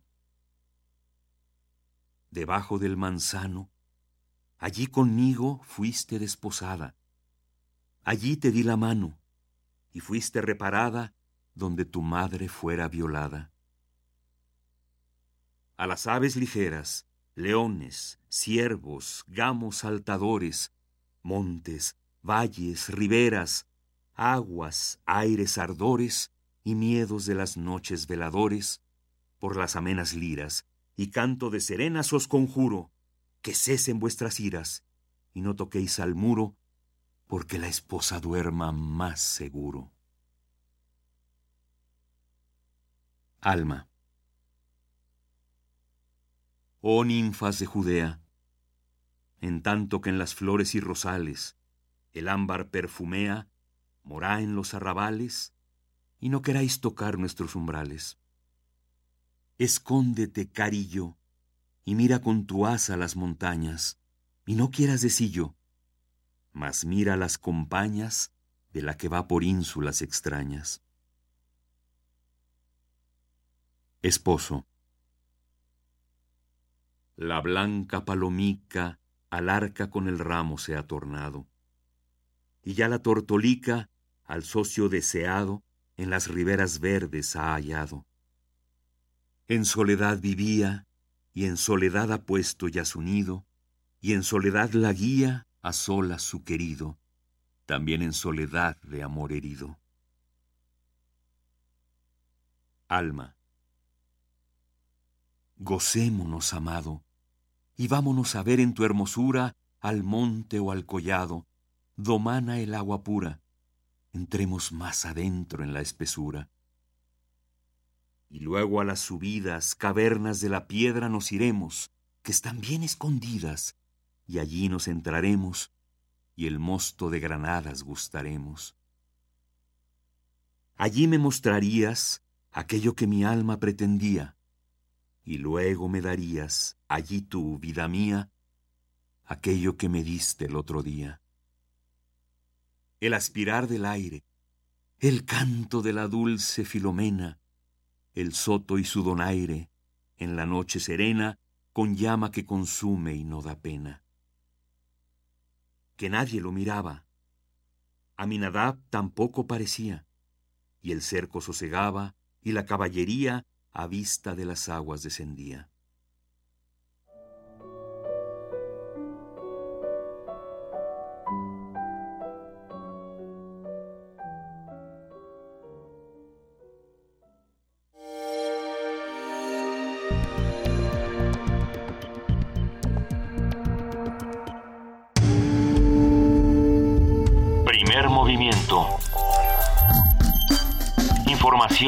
Azul y oro.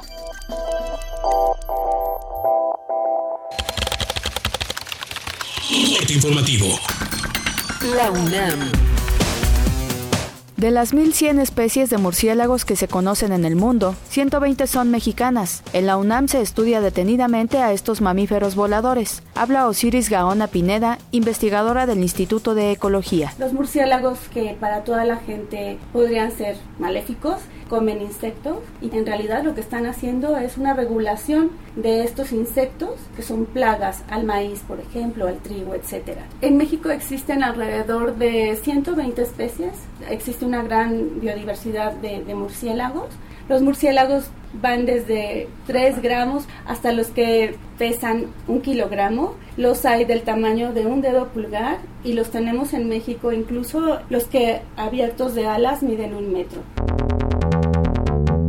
Nacional. La Secretaría de Gobernación acordó la creación de una mesa de trabajo con empresarios y prestadores de servicio de Oaxaca. Se atenderán las pérdidas económicas y otras afectaciones por los bloqueos carreteros y plantones por parte de la CENTE. Este martes llegará a la Ciudad de México la caravana de los pueblos de Oaxaca por la paz y la justicia. Cien alcaldes y autoridades comunales encabezan el contingente que arribará por la tarde. Cuauhtémoc Blanco, alcalde de Cuernavaca, Morelos, rompió relaciones con el Partido Socialdemócrata, institución que lo postuló como presidente municipal. Por lo cual he tomado la decisión de desligarme del Partido Socialdemócrata. La verdad creo que ya estamos cansados de siempre lo mismo, lo mismo, y gente mala, gente sucia, que no quiere que las cosas cambien aquí en Cuernavaca. Les quiero decir que estoy firme, que como se los he dicho, tengo las fuerzas y los pantalones bien puestos para cambiar a Cuernavaca. El Servicio Meteorológico Nacional prevé más lluvias este martes en la capital del país y tormentas en los estados de Oaxaca, Veracruz y Chiapas. La Secretaría de Salud informó que el número de personas infectadas por el virus del Zika pasó de 786 a 927. Chiapas continúa siendo el estado con el mayor número de casos. Internacional. Melania Trump, esposa del precandidato republicano Donald Trump, fue acusada de plagiar un discurso de la primera dama de Estados Unidos, Michelle Obama. Esto luego de su participación en el inicio de la convención republicana que analiza la candidatura presidencial de su marido. Nicaragua celebra este martes el 37 aniversario del triunfo de la Revolución Popular Sandinista, movimiento que en 1979 puso fin a la dictadura de la familia Somoza. La Corte Constitucional de Colombia aprobó el plebiscito para refrendar el acuerdo final de paz entre el gobierno de ese país y las Fuerzas Armadas Revolucionarias. Habla Juan Manuel Santos, presidente de esa nación sudamericana. Con el visto bueno que dio la Corte Constitucional, lo que nos falta es terminar y de discutir y acordar a la mayor brevedad los temas que están pendientes. Y entonces, solo entonces, podremos afirmar que todo está acordado. Y cuando todo esté acordado, convocaré al plebiscito en los términos señalados por la ley.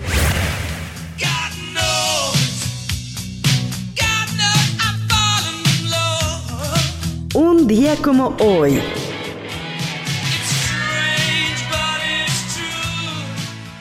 El 19 de julio de 1947 nació el músico británico Brian May, guitarrista y compositor de la banda Queen. Es autor de varios éxitos de esa agrupación, desintegrada tras la muerte de Freddie Mercury.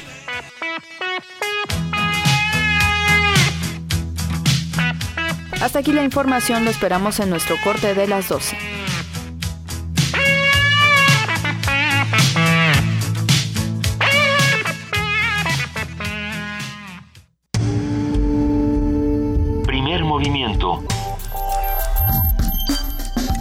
Donde todos rugen, el puma ronronea.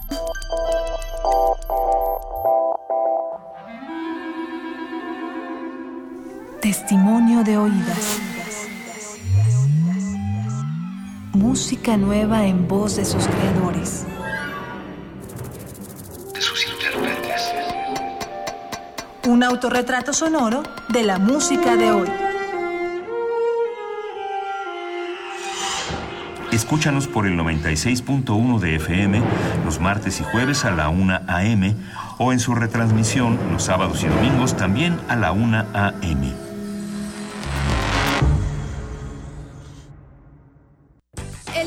Partido del Trabajo, más vivo que nunca. Así quedó de manifiesto con la confianza depositada por el pueblo de México a las candidatas y candidatos en estados, distritos y municipios del país. Gracias a la seguridad de tu voto, el PT crece y se fortalece. A cumplir nuestro compromiso con México, seguiremos siendo la oposición que el pueblo exige. No te vamos a fallar. Partido del Trabajo, orgullosamente de izquierda. De Chiapas, el rescate del mundo. El lugar que reúne a las voces. Jaculatoria, dícese de las oraciones de erección Los y las poetas reunidos en un solo evento. Radio UNAM y Casa del Lago celebran 11 ediciones de Poesía en voz alta. Poesía en voz alta. Escucha nuestras cápsulas con la historia y poesía de los invitados nacionales e internacionales. Revive la mezcla de las emociones que solo un acto así puede provocar. Si es poesía, Que sea en voz alta.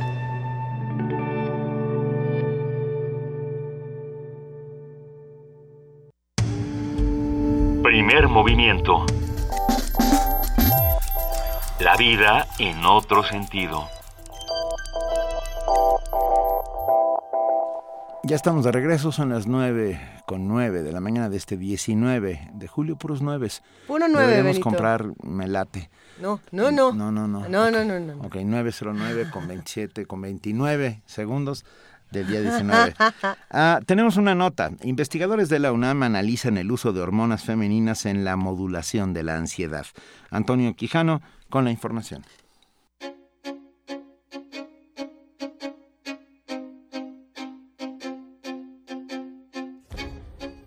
Equipo de investigadores del Instituto de Fisiología Celular de la UNAM investiga el papel de los dopaminérgicos en la modulación de la ansiedad. Una de las sustancias utilizadas es la oxitocina, considerada como una hormona femenina que actúa también como neurotransmisor con efectos contrarios sobre la ansiedad.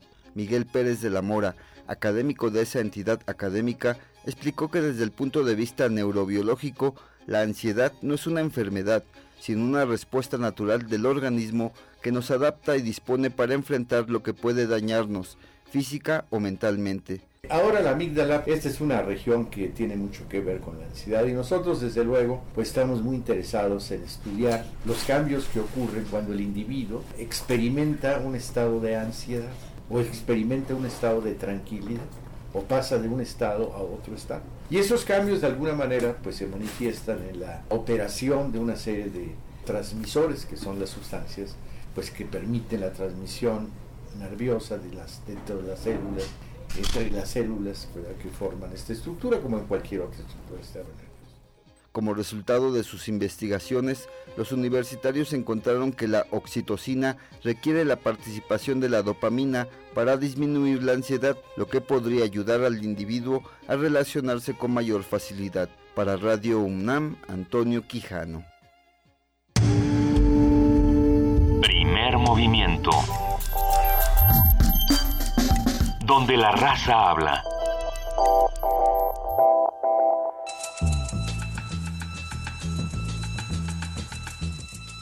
Es hora de poesía necesaria.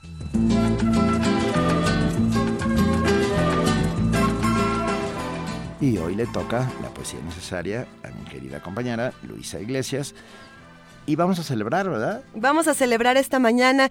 Queremos darle primero un gran abrazo a nuestro queridísimo Roberto Coria, eh, criminólogo, escritor, dramaturgo, que nos recordó que hoy es el cumpleaños de nuestro queridísimo Vicente Quirarte. Estas son las mañanitas que cantaba el rey David. 62 años de, de contar con la genialidad de Vicente Quirarte, uno de los escritores más reconocidos de nuestro país. Bueno, él ha ganado muchísimas distin- distinciones literarias, el Premio Nacional de Poesía Joven Elías El Premio Nacional de Ensayo Literario José Revueltas, el Premio Javier, Villaurrutia y el Premio Americano de Poesía Ramón López Velarde. Esto entre muchos otros reconocimientos, miembro de la Academia.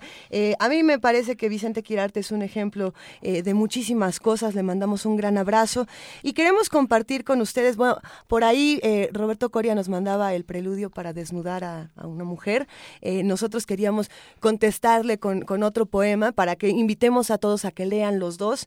Este se llama Lesson One y Lesson One, lección 1, es una lección de inglés que, plante- que plantea Vicente Quirarte, pero una de esas lecciones eh, que nos encantan y esperemos que la disfruten con todos nosotros. Lesson One. Estaré explicándote la diferencia entre shall y will, diciendo que la primera forma resulta ya anacrónica cuando me dé cuenta de que el día no es el que veo por la ventana, sino el que nace, turbulento y diáfano en tus piernas. Un pájaro corteja su hembra en los cables de luz. Diré, esos claveles necesitan agua cuando comprendas que O se pronuncia U y que no se explica por qué blood, como nadie podría explicar la resistencia de tu sostén de encaje veneciano. Haré más larga aún la consonante en hard y no podré pronunciar la palabra theater porque la voz se me irá mucho antes. Seguramente en esta primera lección no quedará muy clara la teoría general de los tiempos, porque cuando comienzo a explicarte los verbos auxiliares, siento que tu aroma y tu piel son ya los míos, mientras que te digo que, que leamos la parte que nos toca de los viajes de Gulliver.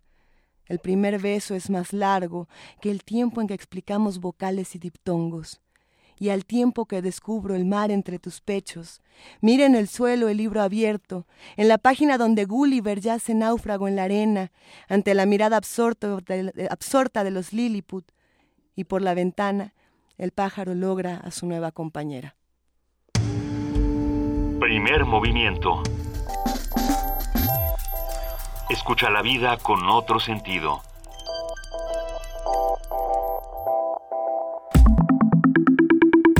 La mesa del día.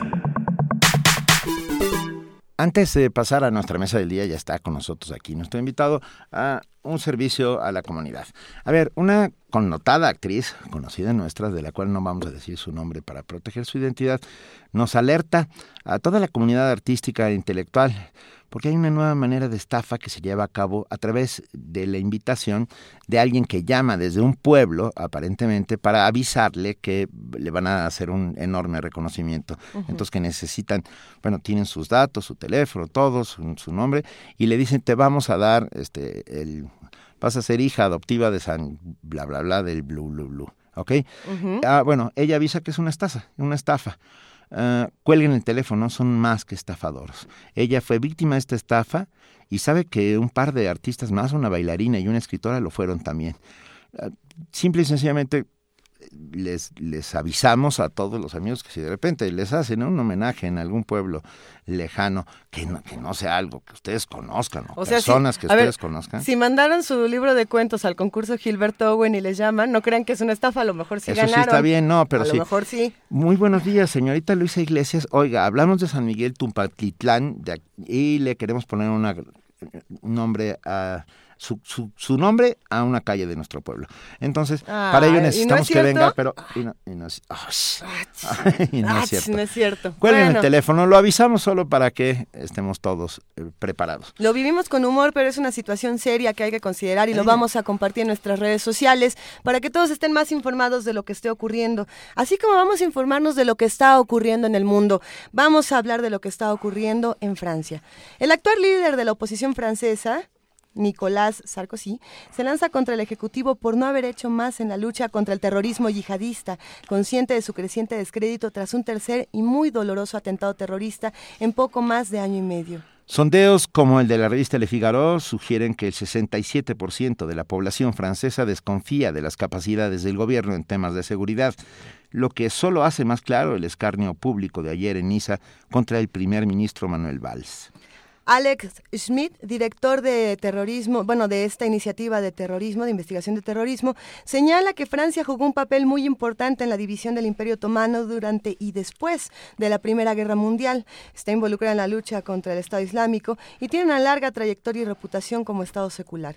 Para el fundamentalismo yihadista, el Nación Gala, donde viven más de 6 millones de musulmanes, resulta antiética a una buena sociedad islámica. Esto es lo que dice, foco de promiscuidad y la pompa del laicismo. Centenares de jóvenes franceses musulmanes que se han unido al Estado Islámico en los últimos años parten de un estrato social marginado y atomizado en un ambiente político desarticulado y erosionado por el neoliberalismo.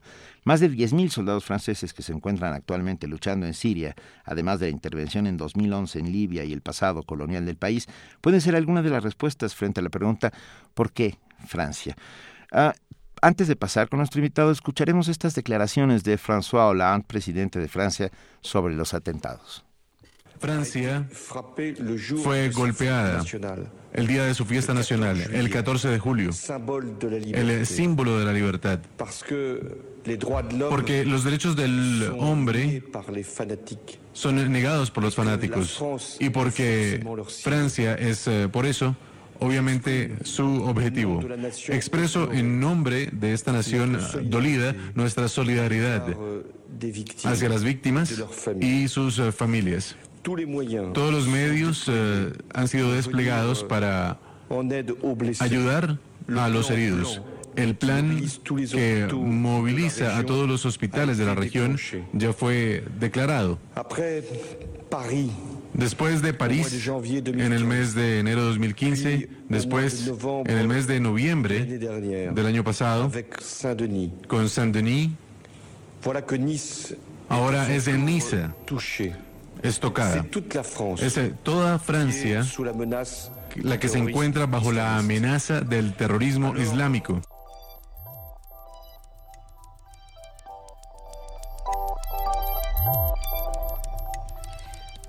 Ya fuera del aire estábamos arrancando con esta conversación, esperemos que hayan escuchado este audio con atención porque ya contamos en esta mesa con Alejandro Chanona Burguete.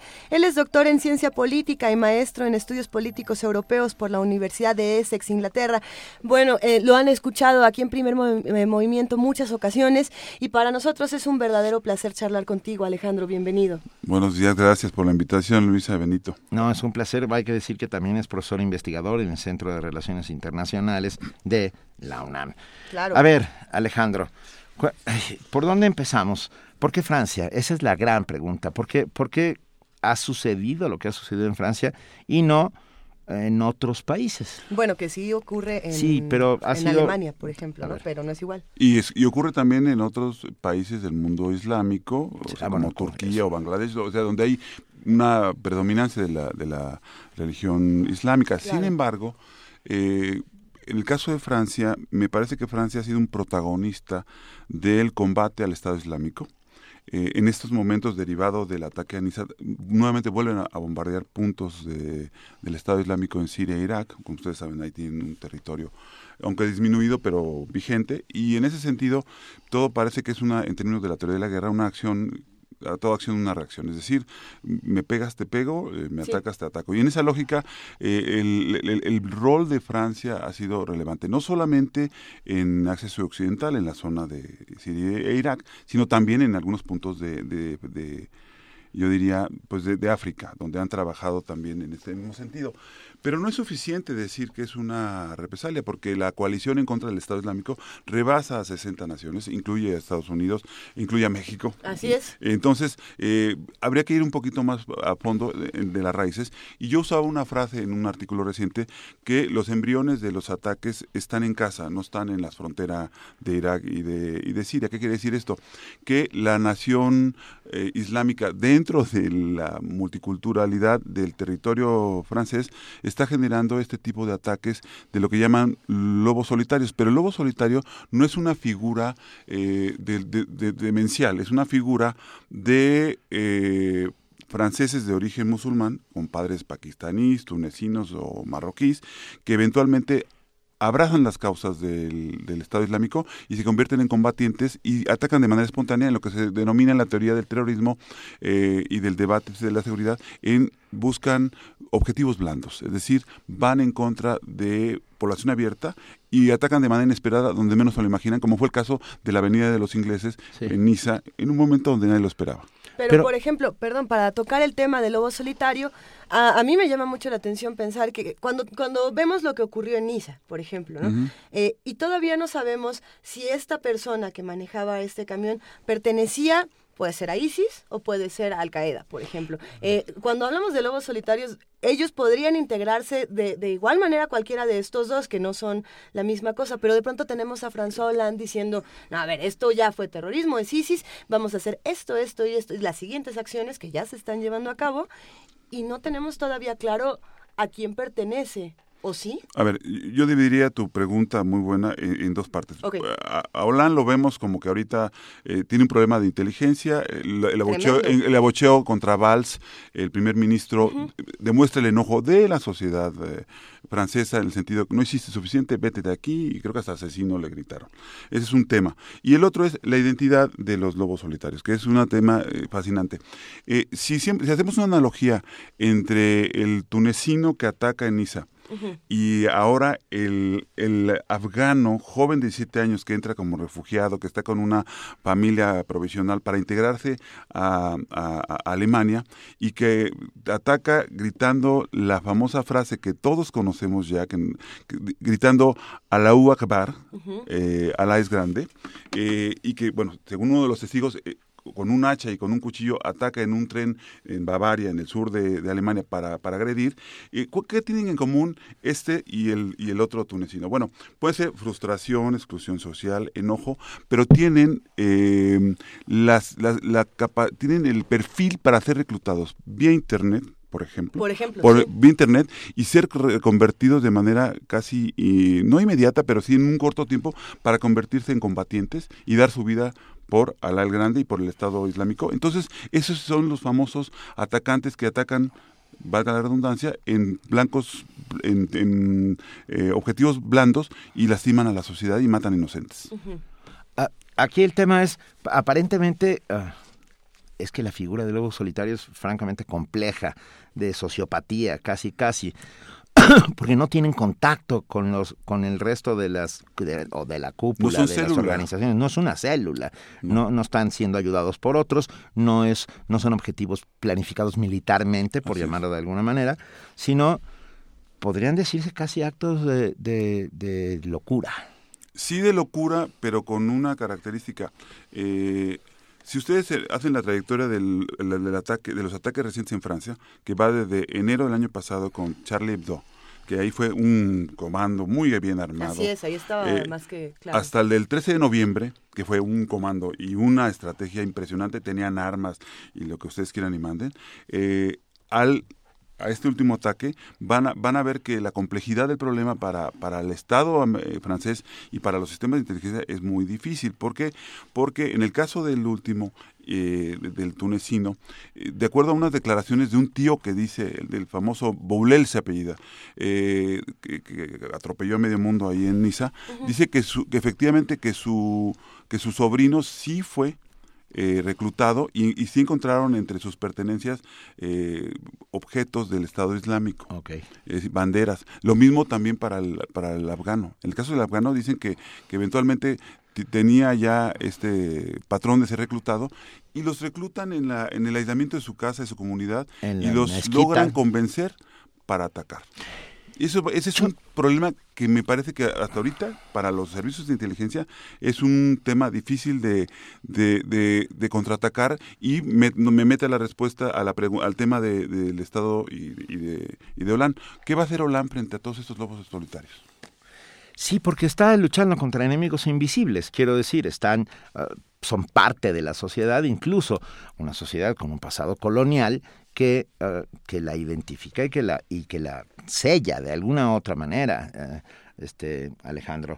Pero lo que me quedo pensando también es la respuesta del gobierno francés ante los ataques, que es los bombardeos a, en Irak y en Siria eh, no, no, hacen, no hacen crecer más incluso el problema, no, no harán una nueva generación de, de, de atentados. Yo creo que, que evidentemente va a seguir generando tal tensión en una hipótesis que yo tengo y estoy debatiendo con mis amigos expertos en Medio Oriente o el mundo islámico. Yo digo que está desatando una guerra intercultural. Ellos me dicen que no, estamos como que en el debate académico. Yo digo que sí, por la forma en que están combatiendo a la parte de, del Islam como ecuación eh, cultural de terrorismo. Y lo voy a asociar con algo muy interesante. Ayer escuchando todos los discursos de la Convención Republicana en Cleveland, uno de los compromisos fundamentales de Trump es destruir al Estado Islámico y destruir al, al islamismo radical.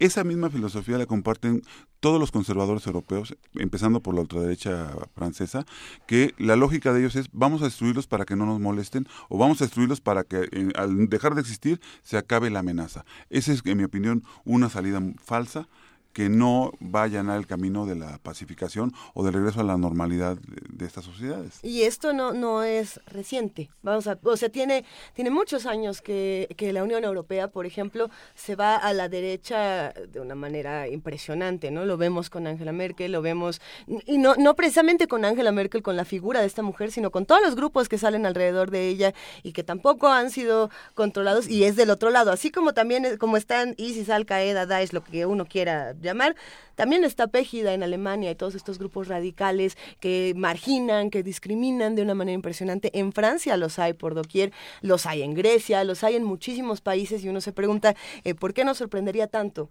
un discurso como el de Donald Trump si es muy parecido al, al de otros grupos que ya se encuentran dentro de estos países europeos, como bien mencionas, pero ¿qué se hace con eso? Bueno, va a ser difícil que, que nosotros logremos atemperar a la ultraderecha en Norteamérica y en Europa porque están, lo están capitalizando, son, es, es, el, es el, nos están invadiendo. Por supuesto, el afgano va a ser motivo en Alemania de mayores Claro. controles y van a exigirle a Merkel mayor cerrazón en relación a la migración, porque este es un afgano que entró menor de edad que entró para ser acogido porque huía por razones de guerra en, en Afganistán.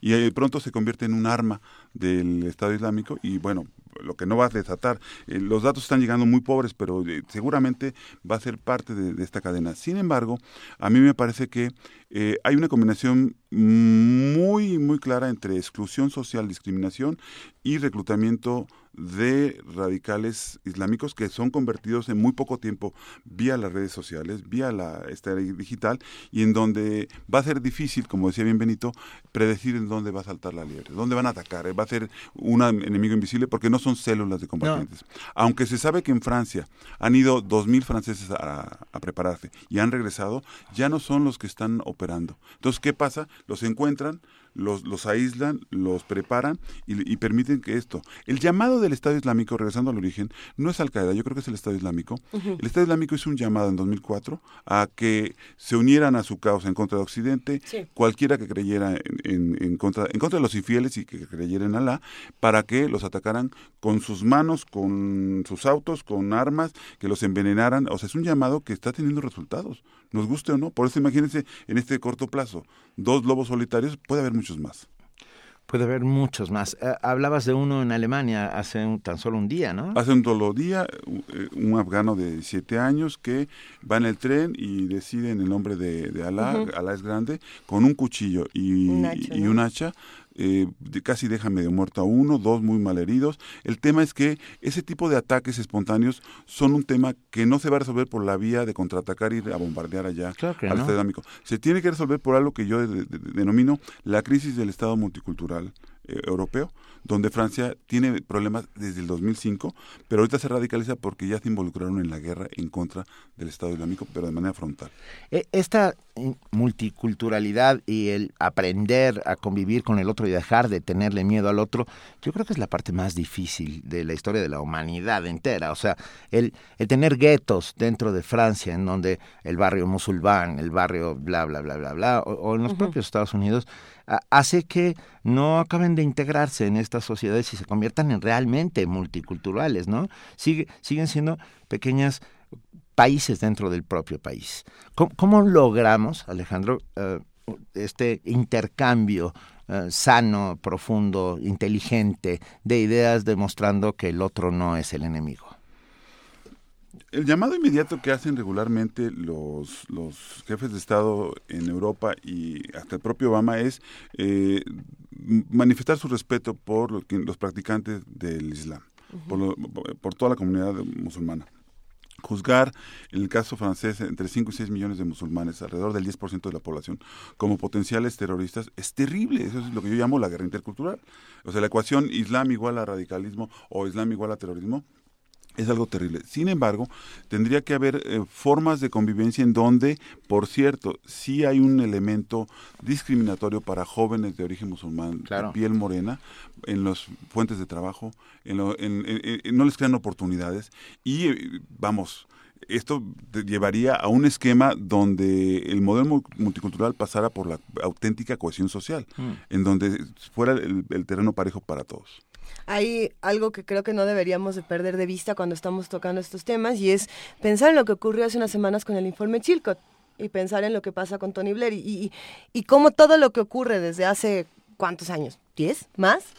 repercute hasta nuestros días y toda esta discriminación y marginación probablemente viene de esta falsa guerra que ocurrió hace muchos años y por todo este intento de hablar de armas terroristas que no existían. ¿No? Si partimos de eso, eh, también hay una, alta carga de injusticia contra todas estas personas. Y no los estoy defendiendo, no, estoy defendiendo. No, no, yo creo que yo creo que estás en lo correcto. A mí me parece que Tony Blair mintió como mintió Powell, el entonces secretario de Estado, sobre la, la, existencia de los arsenales de armas químicas, nucleares eh, y biológicas, o sea, así de cuando en realidad lo que tenía eh, Saddam Hussein, que fue instrumental contra Irak en, la, en los 70 y que fue aliado de ellos y que era un instrumento de, de, Occidente, eh, lo que tenía en realidad eran unos viejos cohetes llamados Scuds, que eran como lanzar tinacos de aquí a, a Tlalpan y no le pegas a Tlalpan, acaban en, en, Cuernavaca, es decir, no tenían capacidad militar para hacer eso, pero se logró el discurso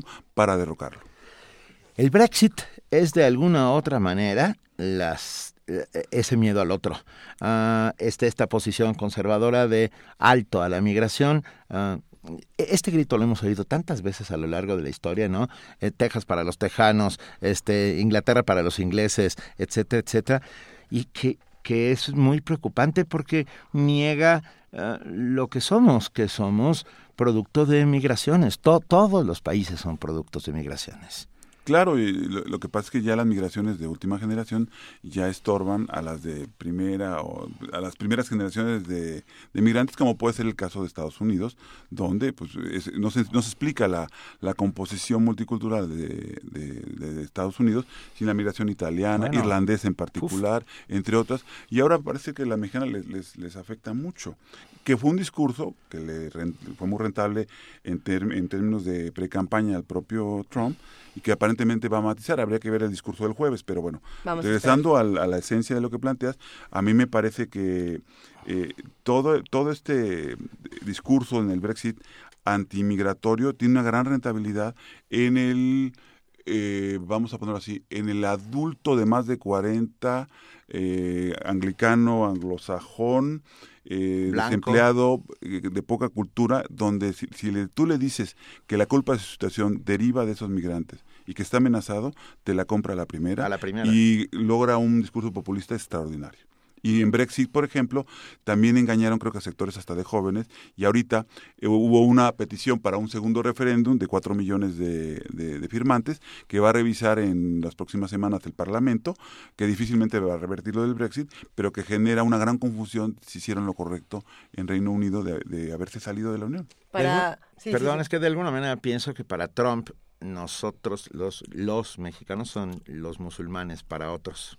Bueno, nos ve como una amenaza. y así nos está poniendo. Y logró que el muro sea parte de la plataforma electoral. Está, está ya O sea, imagínense lo que representa. Y yo espero de veras, yo espero que el voto, el voto eh, latino, hispano, sea determinante para que no llegue un personaje de este calibre. Es, es muy interesante pensar que para responder la pregunta ¿por qué Francia? Tenemos que pasar por Reino Unido, tenemos que pasar por Alemania, tenemos que pasar por Estados Unidos, por tenemos México. que pasar por el siglo XVIII y XIX por fuerzas. Y tendríamos que pasar también, y creo que se nos está yendo este, este integrante por, por Rusia, ¿no? Creo que Rusia también tiene mucho que ver, y, y por ejemplo sale esta ley reciente, que en este momento ahorita, ahorita les busco el nombre, esta ley para el Internet, ¿no? Que dice, si tú eh, pones algo que tenga que ver con terrorismo, las autoridades tienen derecho a confiscar tu teléfono y tienen derecho a revisar tu información. De hecho, tienen derecho ya, ya es legal que revisen durante tres años la información de todos los teléfonos celulares y del Internet, de todo lo que se tenga en las computadoras, para tener un control precisamente de los lobos solitarios. ¿no? Esta es como la supuesta respuesta, que claro que va a tener otras dimensiones tremendas. Pero pensando nada más en el lado del terrorismo, se tendrá que llegar a medidas como esta, que a mí me parece radical y desproporcionada de muchas maneras, pero se tiene que llegar a esto para controlar este tipo de, germinación, de nacimiento de, lobos solitarios? Va a ser muy difícil de, que impidamos que los servicios de, inteligencia penetren en, las grandes libertades que hay hoy en las redes digitales porque decimos redes sociales, pero en realidad son las redes digitales. Así es. En donde, por ejemplo, China ha tratado de hacerlo, Cuba hizo su esfuerzo por frenarlo. Eh, evidentemente, yo creo que en Europa van a tomar medidas para detectar. Ya hay sistemas, ¿eh? Donde la, tú, tú pones en Internet la palabra terrorismo o algo o yihadismo o algo así ya te están buscando, ya, te va referenciando sin embargo llegar al control absoluto y a partir de ahí empezar a hacer redadas me parecería muy delicado yo espero que eh, lo que va a pasar ahorita es que la reducción de libertades en aras de la, de la seguridad no nos meta en un per largo periodo de, de, de fricción porque la, la, pregunta que le hacen a las sociedades democráticas o sociedades modernas es ¿qué quieres? ¿Más seguridad o más libertad? Y evidentemente ahorita la ampliación del estado de excepción en Francia va por el camino de más seguridad pues y menos dilema. libertad. Y van a meterse a tu casa sin una eh, orden judicial, van a poderte detener en la calle por tu aspecto, van a hacer todo en aras de la famosa seguridad. Está, está, Estamos viviendo tremendo. tiempos francamente difíciles. Yo creo que este inicio del siglo XXI estará asignado como la época del terror, una nueva época del terror, en la cual uh, ni siquiera necesitas estas armas químicas o nucleares, sino un camión de 30 toneladas y con ello es más que suficiente. Así de así de, de, claro, Benito, va a ser tan tan fácil que ahorita la tensión social va sí. a generar una especie de búsqueda de lobos solitarios más que escuadrones de, de los combatientes ¿Eh? que fueron los que atacaron recientemente también en Francia. Pero qué está siendo más efectivo? En términos de terrorismo. Los lo que dos. pasa en Bangladesh o lo que pasa en, en, Estambul o lo que pasó en Francia lo, y en Alemania. Lo, lo de Estambul, Bangladesh, eh, eh, por ejemplo, eh, está muy ligado, entre otras, a que siendo naciones islámicas, Así es. predominantemente eh, están metidos en la coalición en contra del Estado Islámico. Pero en el tema de Occidente, uh -huh. para ellos son la fuente fundamental de su otredad, porque además hay una visión religiosa en el radicalismo de que estamos, estamos todos somos infieles, incluyendo nosotros tres en la cabina. Okay. Entonces, en esa lógica, hay una hay un adoctrinamiento religioso. Yo soy infiel, radical. pero solo religiosamente. Exactamente. de, de, tal manera que, que, el tema de la, de la guerra intercultural que yo sostengo, que seguiré debatiendo con mis colegas, para mí sigue vigente. Y seguirla alimentando con solo atacar y contraatacar no llega por ningún lado. Tiene que haber imaginación de los jefes de Estado en Europa y en Estados Unidos que atempere el asunto, porque de otra manera yo no le veo salida inmediata a, a algo que creo que va al contrario, va increciendo. ¿Imaginación cómo? En la, en, sobre todo, tienen que revisar el, el, tema de las oportunidades y la inclusión social de los jóvenes que son potencialmente combatientes o solitarios combatientes del Estado Islámico, porque por ahí les viene una vertiente donde en cualquier momento podemos ver no en Alemania, mañana lo podemos ver en Italia y pasado mañana lo podemos ver hasta en Argentina, digo, en Bruselas. hablando en Bruselas nuevamente. Y respeto y restricto a las libertades religiosas. Yo creo que ese es un punto clave, ¿no?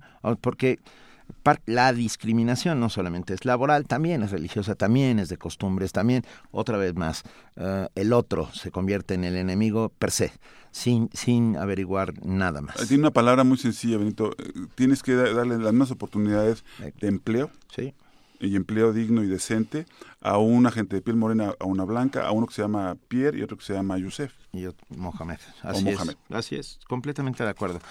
Es un tema, ¿eh? es un tema y es un tema que apenas estamos empezando a arañar por su superficie. No, yo creo que el estado de excepción, por llamarlo de alguna manera, decretado por François Hollande cuando los atentados parisinos, que estaba a punto de levantarse, ha sido por favor. Yo, yo, quisiera nada más dejar claro mi, mi posición por como, favor. por favor. como académico en relación a esta posición. Yo creo que sí se tiene que seguir combatiendo el Estado Islámico. Yo creo que las muertes derivadas de los ataques terroristas son inaceptables. No, no comparto los métodos ni, ni, ni, que surjan estos ataques de lobos solitarios, de que es un llamado del Estado Islámico, ni escuadrones, pero sí considero que la sensibilidad del, del, de, de, Occidente debe cambiar su enfoque porque no se trata de atacar y contraatacar. No van a exterminar al Estado Islámico, solo bombardeando las posiciones en Irak y Siria. Es un tema más amplio y esa imaginación a la que yo apelaba tiene que ver, Luisa, con el ánimo claro. de revisar cómo conviven esa convivencia entre las comunidades musulmanas y las sociedades de ciudadanos nacidos de este lado, de origen blanco o de otra índole. ¿Qué podemos esperar ya para ir cerrando esta conversación, Alejandro? ¿Qué podemos esperar entonces de, de François Hollande este, en este momento? ¿Qué le tenemos que pedir a François Hollande si, si pudiéramos acercarnos a él y decirle, a ver, eh, lo que está haciendo en este momento está mal, se tiene que replantear por este lado, porque la sociedad eh, francesa está fastidiada, y ni siquiera fastidiada, uno aterrorizada, dos está harta y también por ahí eh, puede llegar otra crisis eh, muy severa para este país. Yo creo que, bueno, por un lado ya se politizó el hecho de que lo esté criticando eh, Sarkozy, Sarkozy, por decir que no hizo suficiente, es una falsa percepción porque Sarkozy está en la línea de Trump para acabar pronto. Bueno, uh -huh. yo creo que el, el, llamado tendría que ser un llamado donde sí tiene que llamar, a, más que la reconciliación, al permanente encuentro y, y, y respeto y convivencia entre los católicos y los musulmanes y en un crisol más amplio judíos, de donde vengan, para que se calme la sociedad, porque hay una paranoia muy fuerte. Ahorita está el enojo por parte del fracaso de ellos. Quieren ver quién la paga. Me refiero al abucheo a, a Balsa ahora con eh, fue a ver claro. a, a, pagar sus respetos, como dicen en inglés, a, a, los, a las víctimas, pero no es suficiente tiene que ser algo mucho más amplio y créanme lo que debe ser bien difícil estar en los zapatos de, de Hollande, pero no es elocuente lo que ha dicho hasta la fecha. No sabes cuánto, de verdad agradecemos que esté con nosotros el doctor Alejandro Chanona Burguete, eh, doctor en ciencia política y maestro en estudios políticos europeos por la Universidad de Essex y profesor investigador en el Centro de Relaciones Internacionales de la UNAM. Te agradecemos inmensamente que nos veamos las caras porque siempre lo hacemos por teléfono y de verdad es un inmenso privilegio poder darte la mano y abrazarte sí, claro. y agradecerte de viva voz y de presencia a uh, todas las ocasiones en que has charlado con nosotros. El privilegio es mío por, por, por estar en su extraordinario programa y en nuestro queridísimo Radio UNAM. Venga. Gracias por esta reflexión, mucho. Alejandro Chanona. Eh, la producción te quiere dedicar una canción y es I Don't Like Mondays de, de Boomtown Rats. A pesar de que sea martes, esta va para ti, Alejandro. Muchas gracias.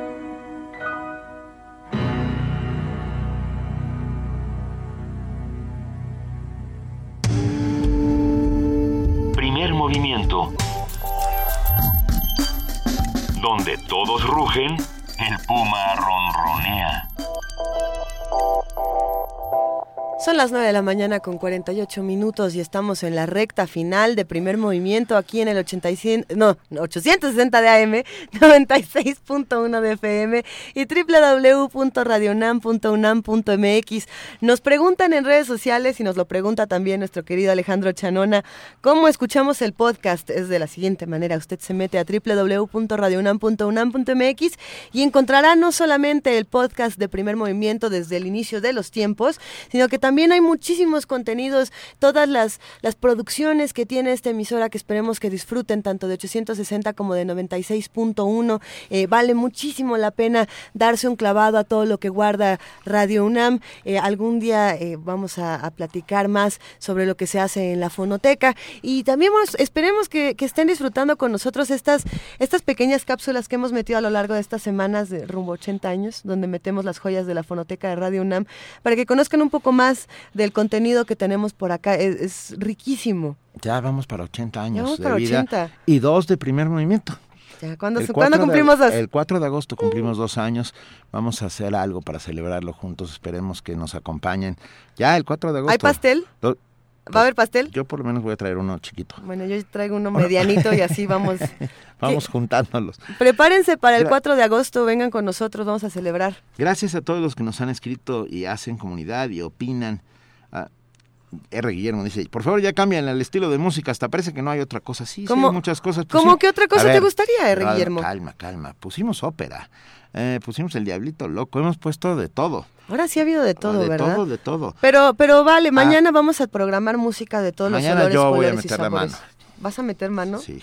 Órale. Aquiahuatl Rivera dice, en el análisis olvidan que el Estado Islámico tiene su origen y quizás su financiamiento actual por la OTAN. pues Eso es importante. Pues sí, pues sí. Eh, Por eso tocábamos el tema de Tony Blair. Afganistán, por ejemplo, eh, surge eh, a- así, ¿no? Es Osama Bin Laden patrocinado por los Estados Unidos para combatir a los a los a las fuerzas soviéticas. Creamos a nuestros propios villanos, Benito. Creamos a nuestros propios monstruos, todo el tiempo estamos creando a nuestros monstruos. Pero a ver, ¿no escuchaste? ¿Qué cosa? ¡Ay! ¡Ay! ¡Ay! ¿Qué es eso? Quítamelo ahorita. Está revoloteando. Es un abejogo. ¿Una viejojo? sí.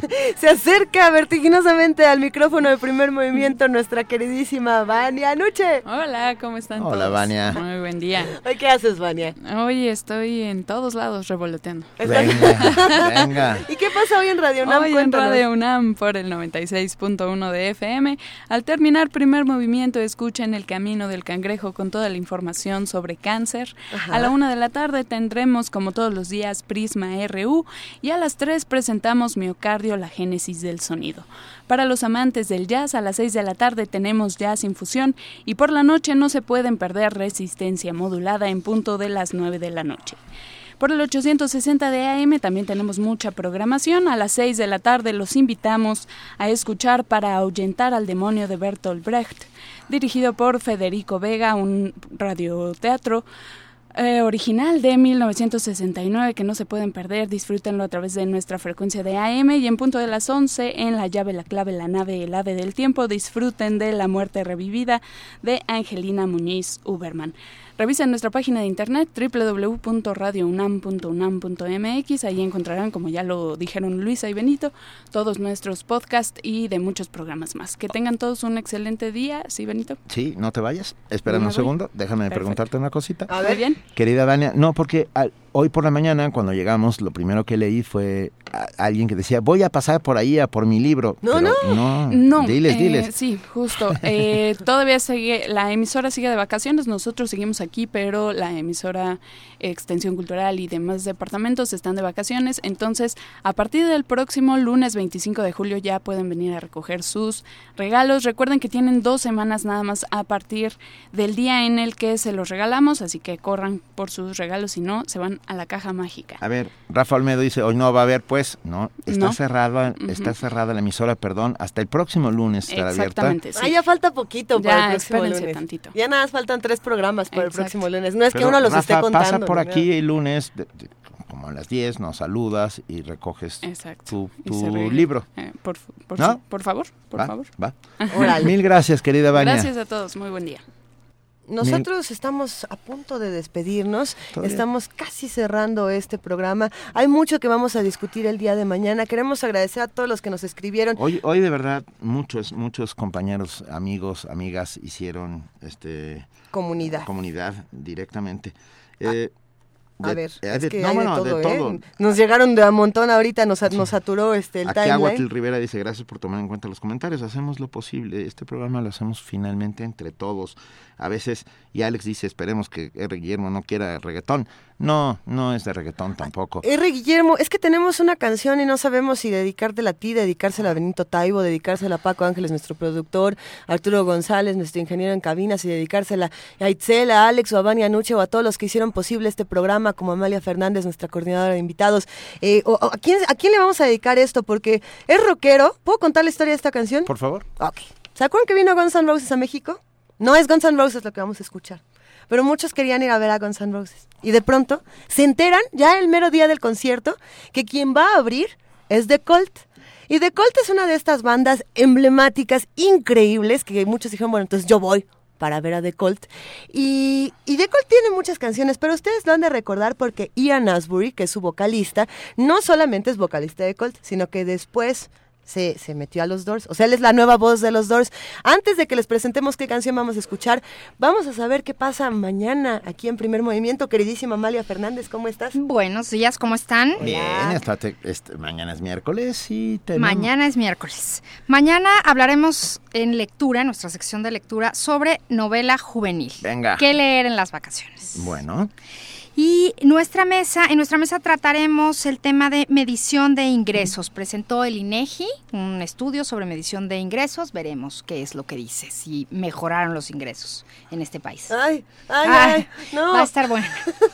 Va a estar muy bueno, querida Amalia Fernández. Muchísimas gracias. Gracias. gracias por estar siempre aquí con nosotros. Gracias a todos los que hicieron posible y hacen posible diariamente Primer Movimiento. Gracias a Radio UNAM por darnos la oportunidad de manejar este submarino durante tres horas todavía. Todas las mañanas. Gracias, de verdad. Nosotros ya nos vamos y como les decíamos, nos vamos a despedir con The Cult. Esta canción que se llama She Sells Sanctuary viene en el disco Love, que es un disco que está cumpliendo de hecho 31 años y sigue vigente, sigue rockero y, bueno, esperemos que lo disfruten muchísimo. Eh, acérquense a lo que hace The Cult, es una banda eh, bastante buena de post-punk, de rock. Ahí, este, ahí se las dejamos ¿Es para que lo disfruten. post-punk? Post-punk. Post-punk. No, Benito. Venga, ah, gracias, gracias de Ya nos vamos. Gracias por estar con, con nosotros, gracias por hacer comunidad. Esto fue Primer Movimiento. El mundo desde la universidad y The Cult.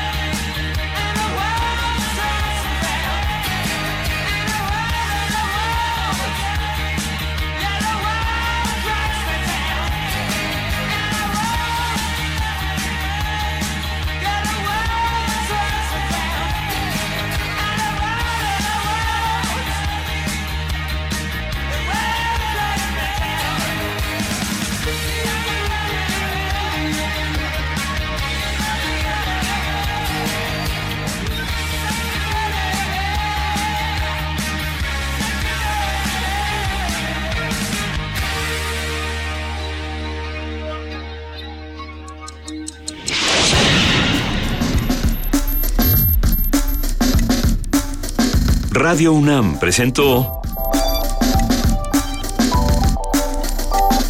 Primer Movimiento. El mundo desde la universidad.